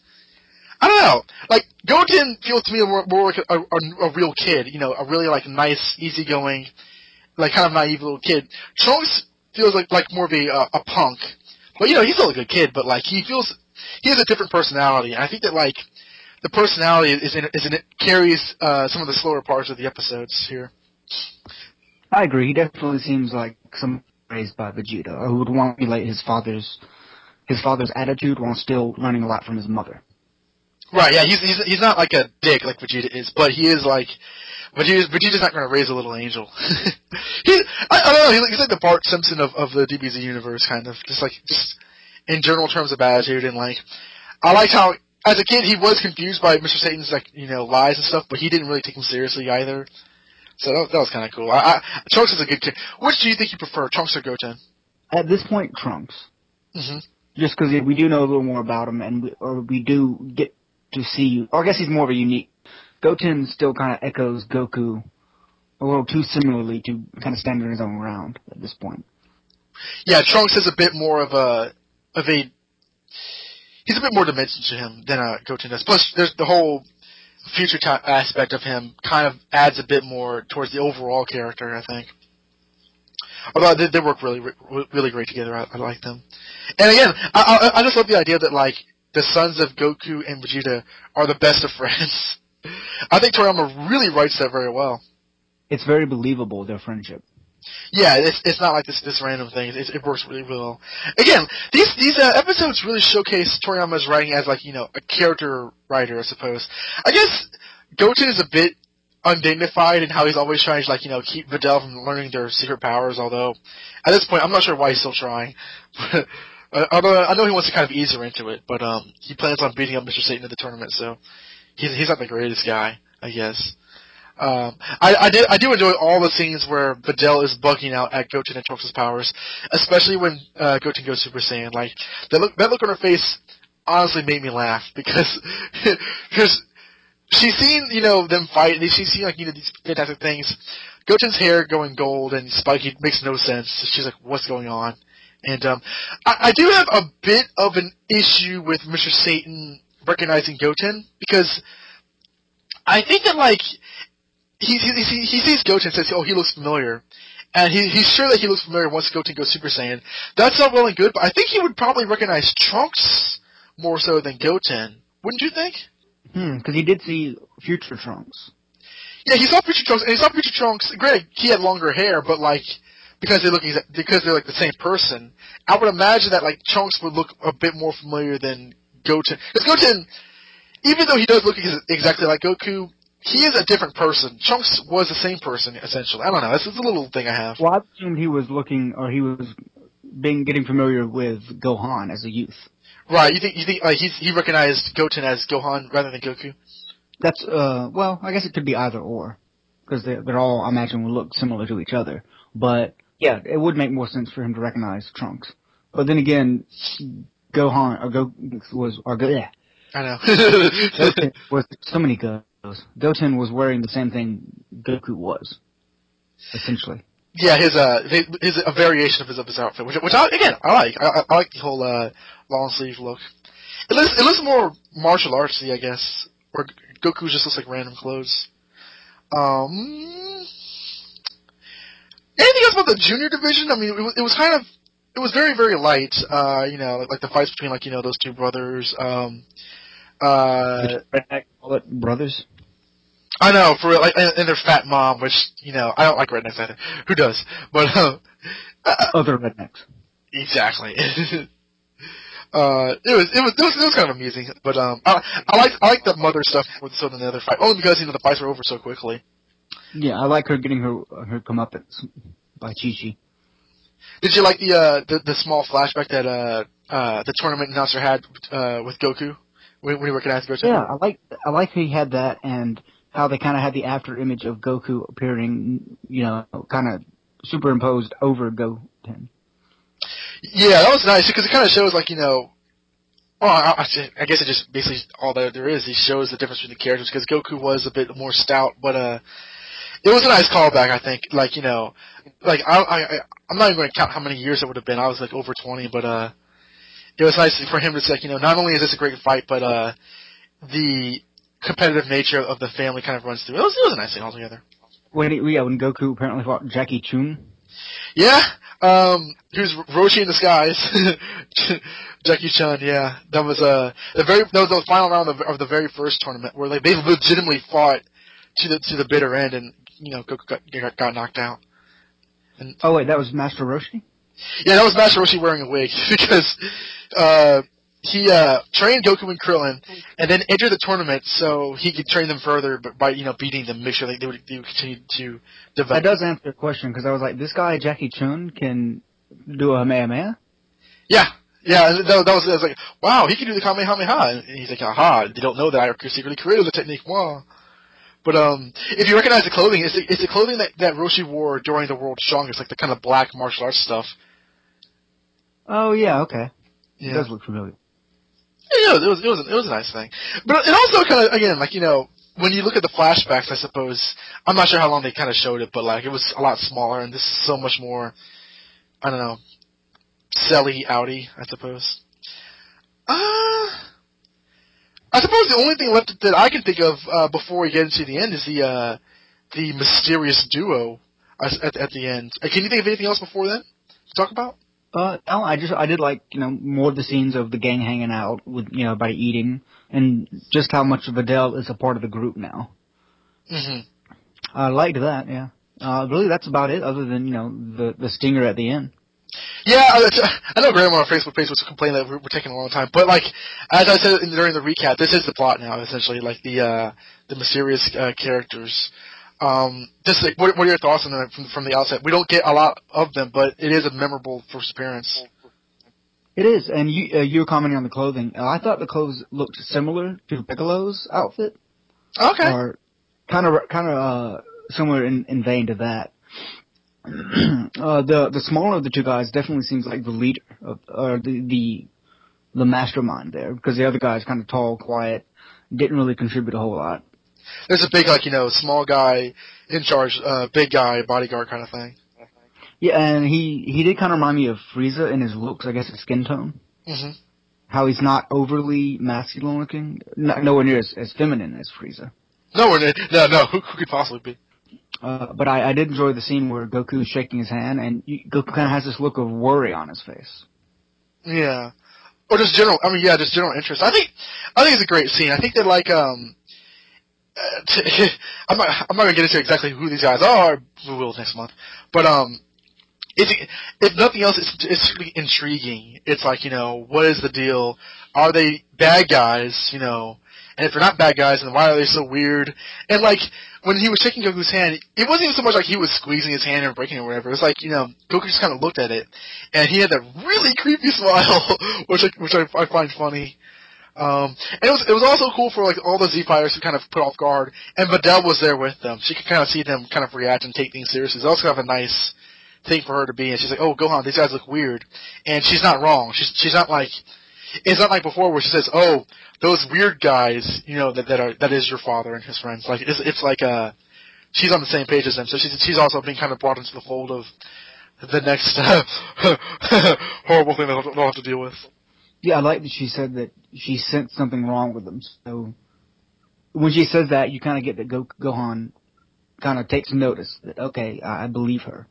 Mm-hmm. And I like that this is the only thing that Piccolo comments on the entire episode. Yeah, it, it, it Piccolo is the probably the most intuitive of, of all the characters. Like you know, something is wrong, or they're very they're obviously you know they're obviously one of those guys who's you know stronger than they appear. But like you know, they're not going to be beaten up by Mr. Satan or anything. But like Piccolo and Goku, which is always a pairing I like to see, says you know we gotta definitely watch out for them. So uh, and um, uh, this is pretty much like the um, the, t- the going to continue for a long time, but this is the introduction of the main plot of the final era of DBZ. This is where things kind of really get. This this is a, this is a turning point where things really are going to get uh, uh, introduced in this saga to really divert their attention and kind of you know get back to a bit more of a traditional DBZ method. But I suppose we can talk talk more about it as it comes along because it's sort of a uh, it's, sort of it's sort of like a uh, I don't know foreshadowing, I guess, more than anything else. I can't think of another word for it. I agree. It's kind of a it's kind of a setup. Definitely.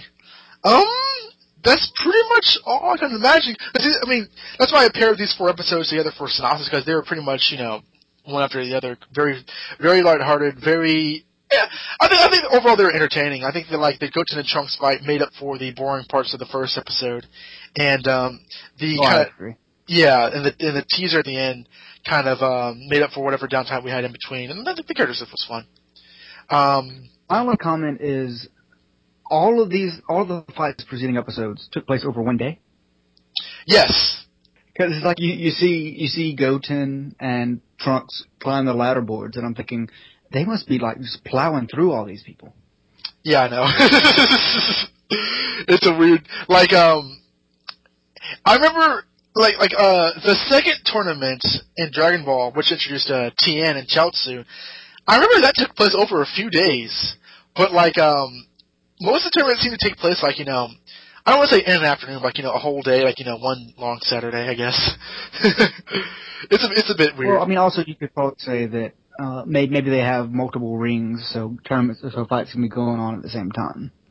That is a theory. I mean, we only we only see the main tournament announcer guy, but he that could be going on. He could I don't know. That could that could be happening. I mean, obviously, I can believe that Trunks and Goten had very very quick fights, but um, you got to imagine like you know not every fighter is going to be like a one hit knockout. So it's just I, I think we're supposed to just kind of ignore that, pretend that doesn't happen.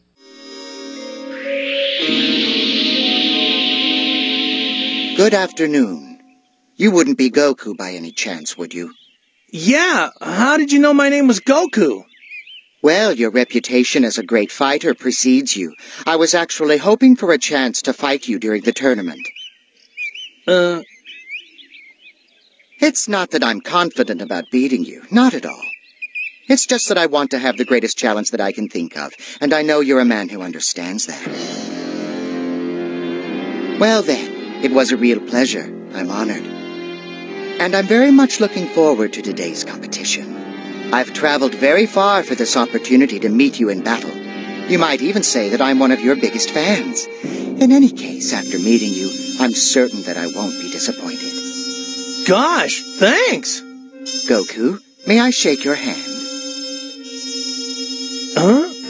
Yeah, of course.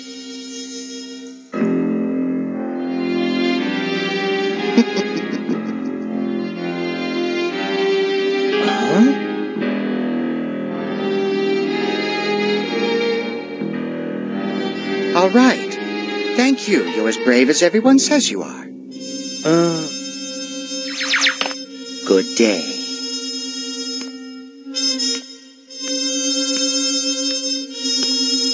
Uh, hey, wait a second!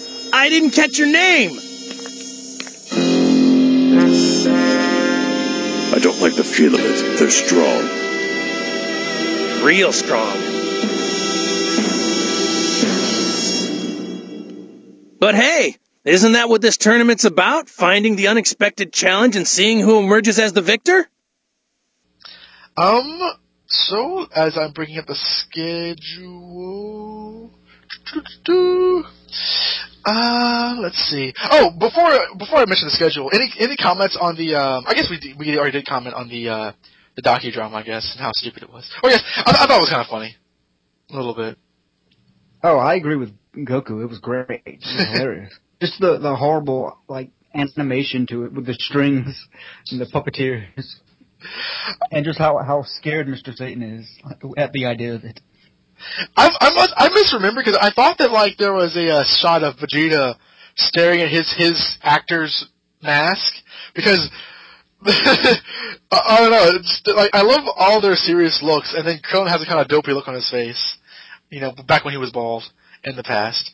But like I, it was it was entertaining definitely. Like, more more than anything else, like just like the really dopey like mask and like yeah, Goku and Cell on strings fighting and they they got that part, but like they skipped out all the parts that were made versus Satan look bad.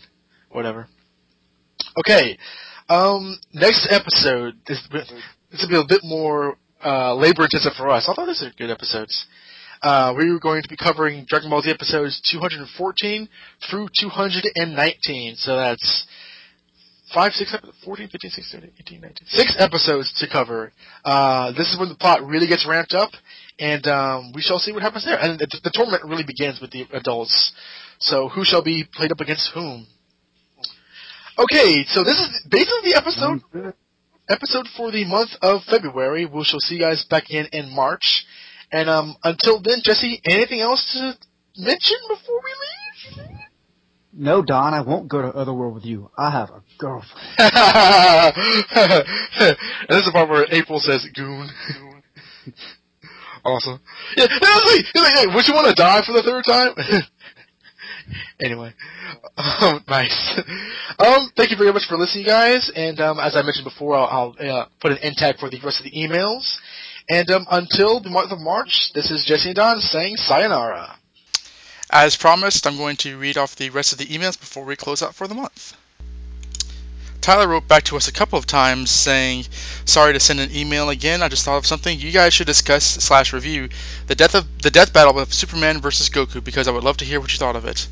Uh, Tyler, we actually talked about that in episode 17 point, not 17 point, but uh, 17 part one.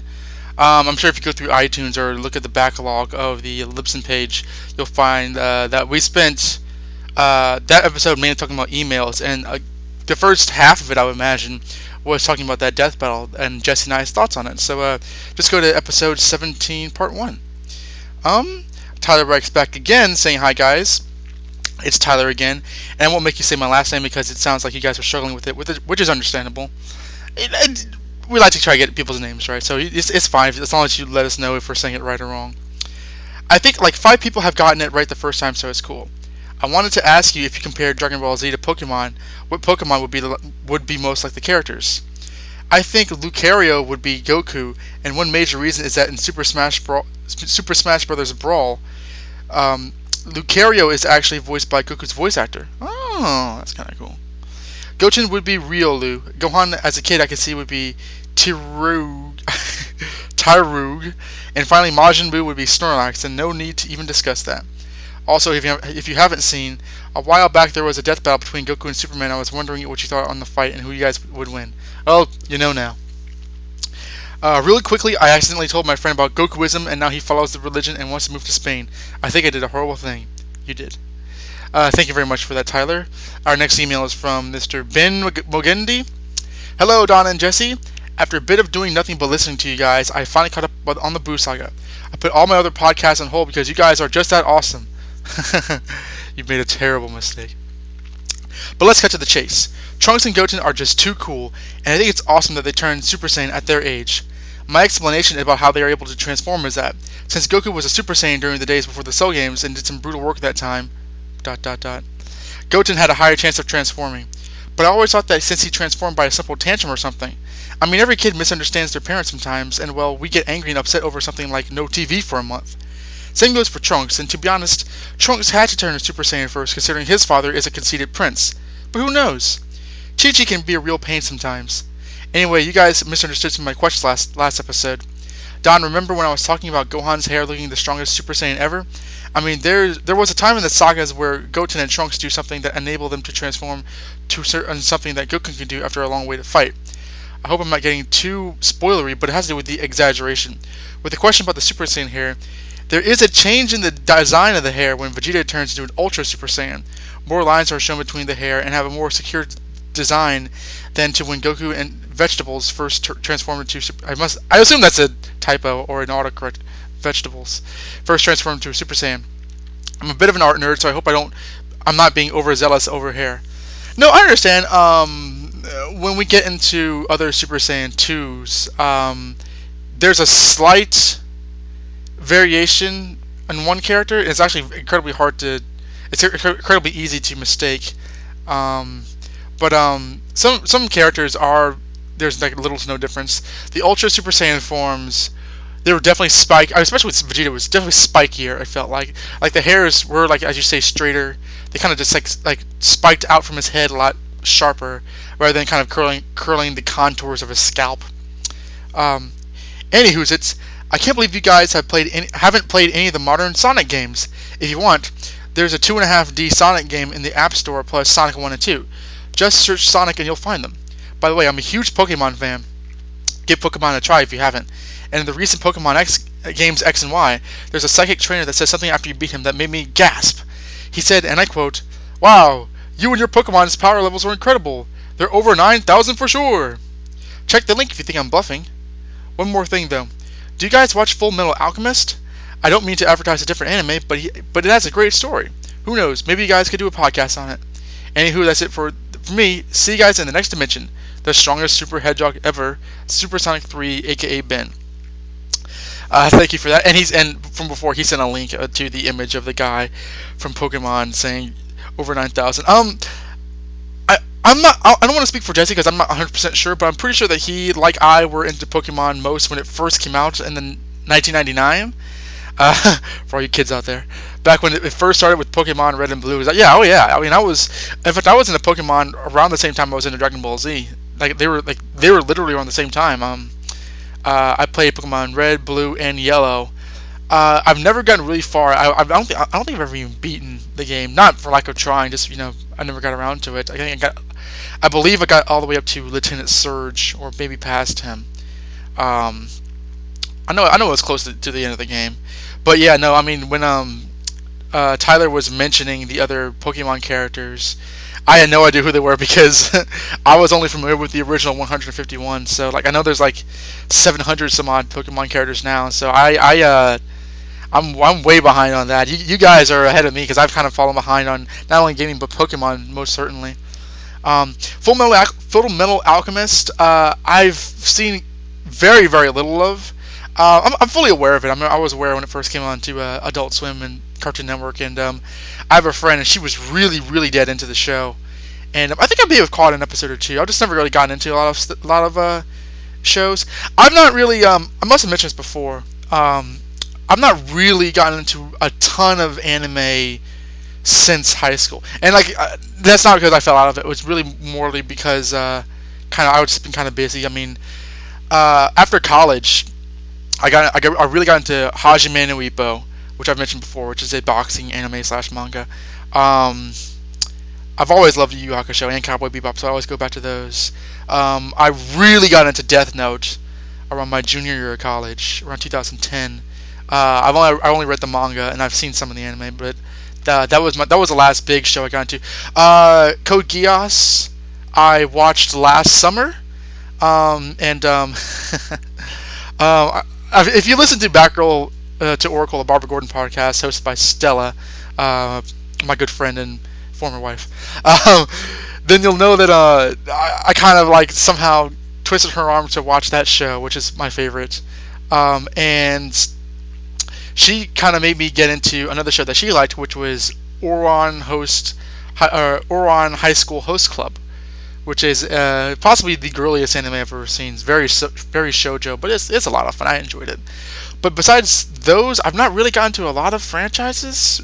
Um, so like yeah, like if, if you guys recommend like uh, Full Metal Alchemist or Naruto or One Piece or Bleach. I mean, I've just not really gotten into this, and it's not, and not at all. It's because you know I don't like them or I don't want to try them. Just, I've never really gotten around to them. Um, so if you if you have any uh, ideas for things that we might like, feel free to recommend them because I'm sure I probably would like them if you're recommending them. Um, okay. Our uh, next email is from Daniel, and so uh, put on a pot of coffee. Here we go. He uh, heads this email. What? No mission of Goten knowing Icarus? Yeah, there's not going to be. Hello there again, Jesse and Donovan. Hope that the new year is still treating you both well. As for me, why I'm sitting here with my new Saiyan Scouter I found in my local Hastings store today on my head as I finally have time to write another Z-mail. I'm very jealous of you, I really am. Your 24th episode was another solid exploration of the DBZ episodes. It's interesting now that you guys are following the original anime, as it seems like it, it takes is already taking longer to get through the story of the previous sagas. But that's okay with me. It just means there will be more episodes of the Next Dimension to look forward to, and it's great to hear all the emails you guys are getting now that and the fun discussions they bring up. I agree. I can't remember if I heard that Akira Toriyama story before or not. Either way, it sure made me laugh. I don't quite find it as salacious as you guys did. I can see, given the number of panty jokes in the early days of Dragon Ball, a fan just sending him that as a gag gift. And who wouldn't want a fan gift like that? If nothing else, it makes for an interesting conversation piece. Yeah, it's it's a, it's a little TMZ, but I thought it was kind of a funny thing, and it could that's a good point, Daniel. It could be more of a uh, callback to his uh, manga work rather than some groupie wanting certain things. But um, yeah, you know, it was 30 years ago. It probably had no place on this podcast, but you know, it was still fun. I honestly never knew Supersonic was a direct ripoff of DBZ. I mean, I had noticed a similarity, of course, but I just assumed it was a case of both franchises playing off the same Japanese myth or something. I wonder if there's any confirmation of this somewhere on, online, somewhere online. Of course, it's not the last time Sonic has taken over from another series. In the comics, Archie, in the comics from Archie, there was a story where Robotnik and Sonic fight over an Infinity, an Infinity Gauntlet knockoff, and um, Amy Rose's comic book origin is a total ripoff of a popular female character from the Green Lantern Corps. I know this has nothing to do with DBZ, but I've been reading some of the Sonic Legacy books, their version of a Marvel Essential recently. So you bring up the Sonic the Hedgehog, and it brought, brought up those thoughts. I've also never gotten into Supersonic without cheating, but I did beat Sonic 2 without going Supersonic, so there's that. That's interesting. And I, I've known about their um, the Sonic the Hedgehog like large size releases. Um, I, I I read the Sonic comic uh, like again a decade ago, and I really liked it, and I know it's still going on, and I've always been meaning to get back into it. I've just never gotten around the time to. Um, when I was in um, Comic Con last summer with uh, my friend Bertoni, we kind of went by the Archie booths and we saw all the Archie comics and like the Sonic comics because the Archie line produces the Sonic comics. And I was really meaning to pick up some of the trades, but I never got around to it. Um, it's also interesting because Sonic the Hedgehog 3, I know that game begins with uh, the cutscene where Sonic becomes Super Sonic and flies towards the island where he meets Knuckles. So I'm wondering if you have to go supersonic by the end of Sonic 2 or not. Hmm. Anyway, Donovan, I can't believe you brought up that doujinshi of Goku and Chi-Chi doing it. not that I've never seen it, or read it, or had I saved on my computer when I was a teenager. I'm not on trial here. Yes, yeah, I, I, I know you, you are, bro. I wanted to apologize for all the filler talk in my last email. No, there's no need. I figured that a lot of it was the things you did not mention because either you had done so before or you were pressed for time. I just love all the great Saiyaman stuff and wanted to make sure you got it was all mentioned on your show. On to what you covered this time around. This is where we really get to know Goten as a character. Even more than Gohan or even Goku, he's a happy-go-lucky kid. He's the perfect annoying little brother who's to uh, to which he is kind of a relationship we've never really had in the series, so it's fun to see it explored a little here. I love his hero worship of his big brother. I also like seeing Gohan get understandably annoyed but coming around to finding a way for Gohan Goten to be of help. And when the little guy goes Super Saiyan, Gohan is actually happy. I love this bit of characterization because it feels like a very real thing that would happen between two siblings. Now let me share with you uh, guys a little story regarding these episodes and what it was like to see this season at being first released in America. See, back in 2001, before these episodes were set to air on, on television, Funimation released the Great Saiyaman saga on videotape, releasing two tapes at a time for about 15 bucks a piece. I was very eager to see these episodes as I had been reading about them all online. I wanted to see the grown-up Gohan and young Trunks and meet Videl and Goten. So when the first two tapes went on sale, I immediately spent my 30 bucks to buy them. And to my much and much to my surprise and annoyance, all those tapes had on them uh, the three episodes each were the other world tournaments and one single episode of the actual start of the Buu saga. I remember that. I, I actually had one of those tapes, and like it, the last episode is, is barely uh, introduces Gohan. Still undeterred, a few months later, when the next two videotapes came out, I took the chance and spent my money on them. This was a little better because now I got into the Great Saiyaman stuff and everything is good. But just as things are picking up in the series, the tape stops right there with the episode showing Goten going Super Saiyan. Oh god. Now I don't know why this ticked me off so much. Maybe it was I was really tired of paying $15 for three episodes at the same time. At a time. Maybe it was the preview narration for the next episode that actually said that Videl and Goten were, would need Happy Thoughts to fly, and hence why Goten was flying so quickly. All I know for sure is that I would never buy a copy of Dragon Ball Z again until they actually started coming out with the actual box sets. Rant over, back at the topic at hand. I actually don't care for the bits of Chi-Chi and Videl fighting. It makes both characters look really bad to me. With Videl being a rude brat for picking a fight with Gohan's mother, and Chi-Chi looking incredibly shallow for challenging for changing her opinion about this stranger when she hears she's rich. I can't say that these things aren't in character for them, but they are not aspects I like seeing. It also comes off to me as a case of forced shipping, as I guess you could call it, with the anime really hammering home how alike Videl and Chi-Chi are, so obviously Gohan is going to end up with this girl who's just like his mother. On the other hand, I really did like the bits of Videl learning how to fly. We get some nice insight into her character and her determination as flying does not come easy for her. Thinking about it, I also really like that her motivation for all this is that she just wants to have a good fight at the tournament between herself and Gohan. and Gohan's lesson is a simple yet believable explanation for how the characters are able to fly. I actually really like seeing Gohan in the role of teacher much more like when future Gohan trained Trunks. It fits Gohan's strength as a fighter but also as a studier. The future depicted in the Dragon Ball Online game also picked up this picked up on this and had Gohan write a textbook explaining the art of ki control to the world, which is the explanation for how every other character can use those techniques in the game. That's really cool, and I, I need to check out Dragon Ball Online because it sounds really awesome from what I've heard of it, especially if it's supposedly in continuity. Videl's haircut is a good look for her, definitely becoming more her traditional look and works better for fighting. I never thought of the connection Jesse made to the other strong women in Gohan's life having all shorter hair before, I always took the inspiration more from Krillin, since that was the reason for him shaving his head all those years. But seeing as how all the strong women in the series have shorter hair as well, does make sense Gohan would think it for better for Videl to get it chopped. One of my favorite filler moments of the series is when Krillin and 18 are training for the tournament, with him begging to just have some breakfast and her pushing him to fight. It pretty much encapsulates what you would imagine their marriage to be like uh, in one five, five second scene. Thanks to you guys, now I have the whole head headcanon imagining the Ginyu frog has been staying alive this all time by breeding with earth frogs and then switching bodies with the strongest offspring over and over in hopes of one day stretching to a real fighting body. I can't believe that guy's still alive. The scene where Goten meets Goku for the first time is just a beautiful moment. I will confess that it makes me cry almost every time I see it. And it's one of the main reasons I get really offended when fans start pegging Goku as his horrible father. It's a son that he's never met, and instantly the two embrace each other and begin to bond. You cannot seriously watch that scene and tell me that Goku does not love his family and friends. I agree. I like the comparison you guys made of the increase in size for the World's Martial Arts Tournament to the bigger scope and audience of Dragon Ball Z itself. The larger size is also fitting given that the Cell Games was an event viewed by the world, so after the world would want, after that the world would want to see more.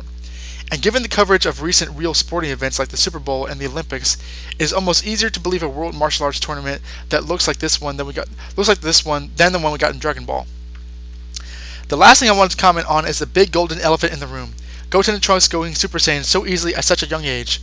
As far as explanations go for why they were able to do this, even though it ridicule it is ridiculous, I've always thought it, I've always just gone with the whole timing of Goten's conception as the explanation for why he would be so powerful so young.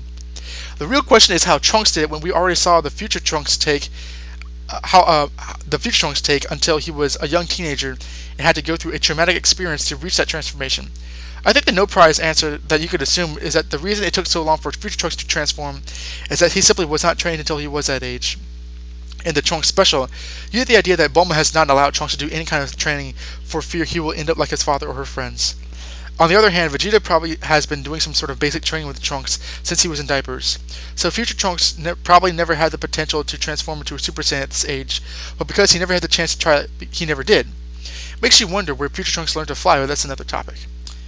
But even with an explanation for it being possible for them to transform at such a young age, the fact that there is no motivation for either of them when that was such a key factor for the, all the other Super Saiyan transformations before this is what really drives fans nuts and marks this part of the story.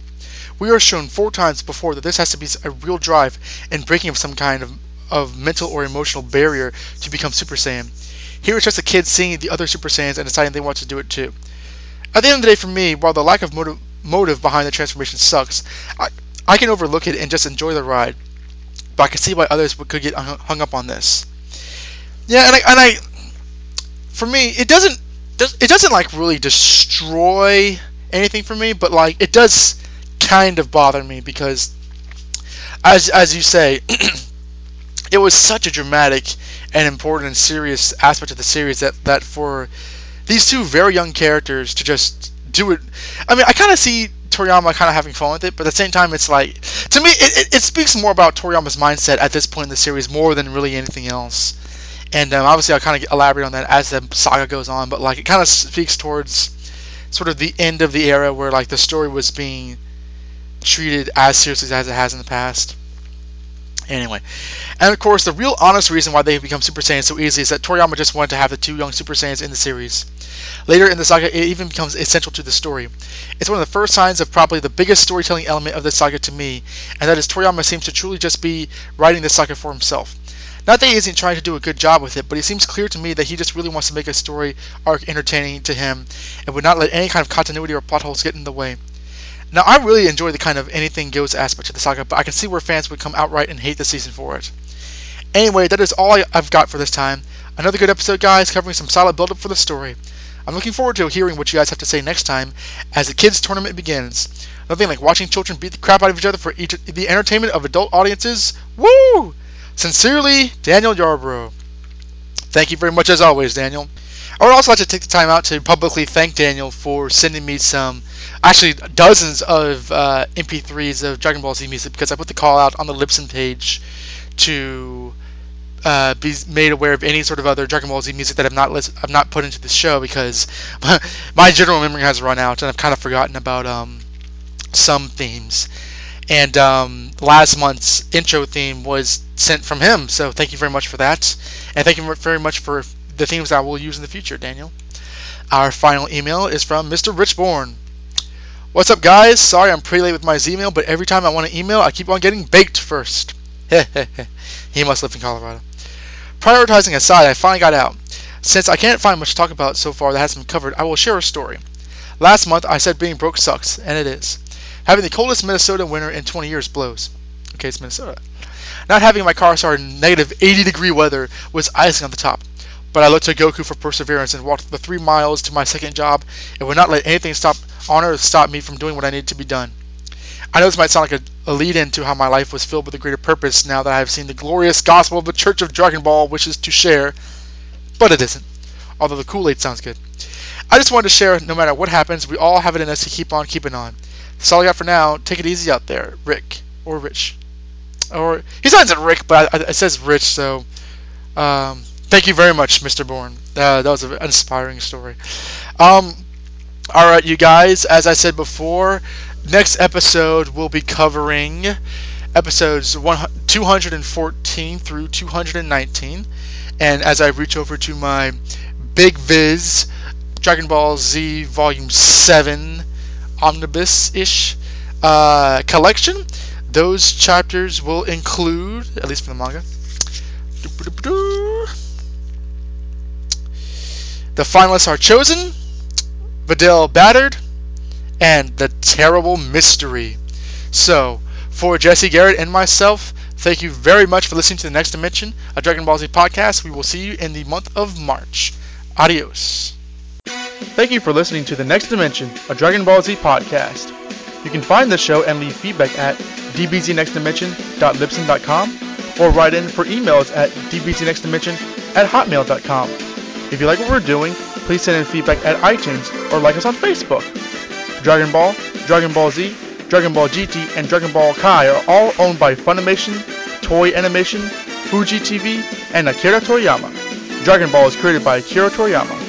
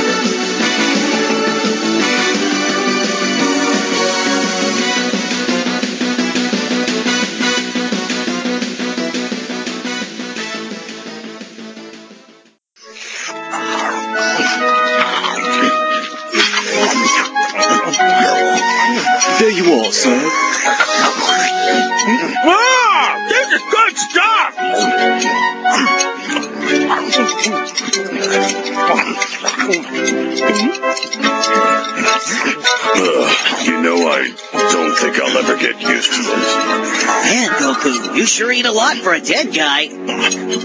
You know, that's exactly what King Kai always tells me. But what can I say? I just love to eat. You're telling me. Cool. It's chow time. Gohan! Hey, all right. How did it go, guys? It was pretty interesting. Trunks beat Mr. Satan with one punch. Really? But everyone thinks that he lost the match on purpose just to be a gentleman. What a guy, huh?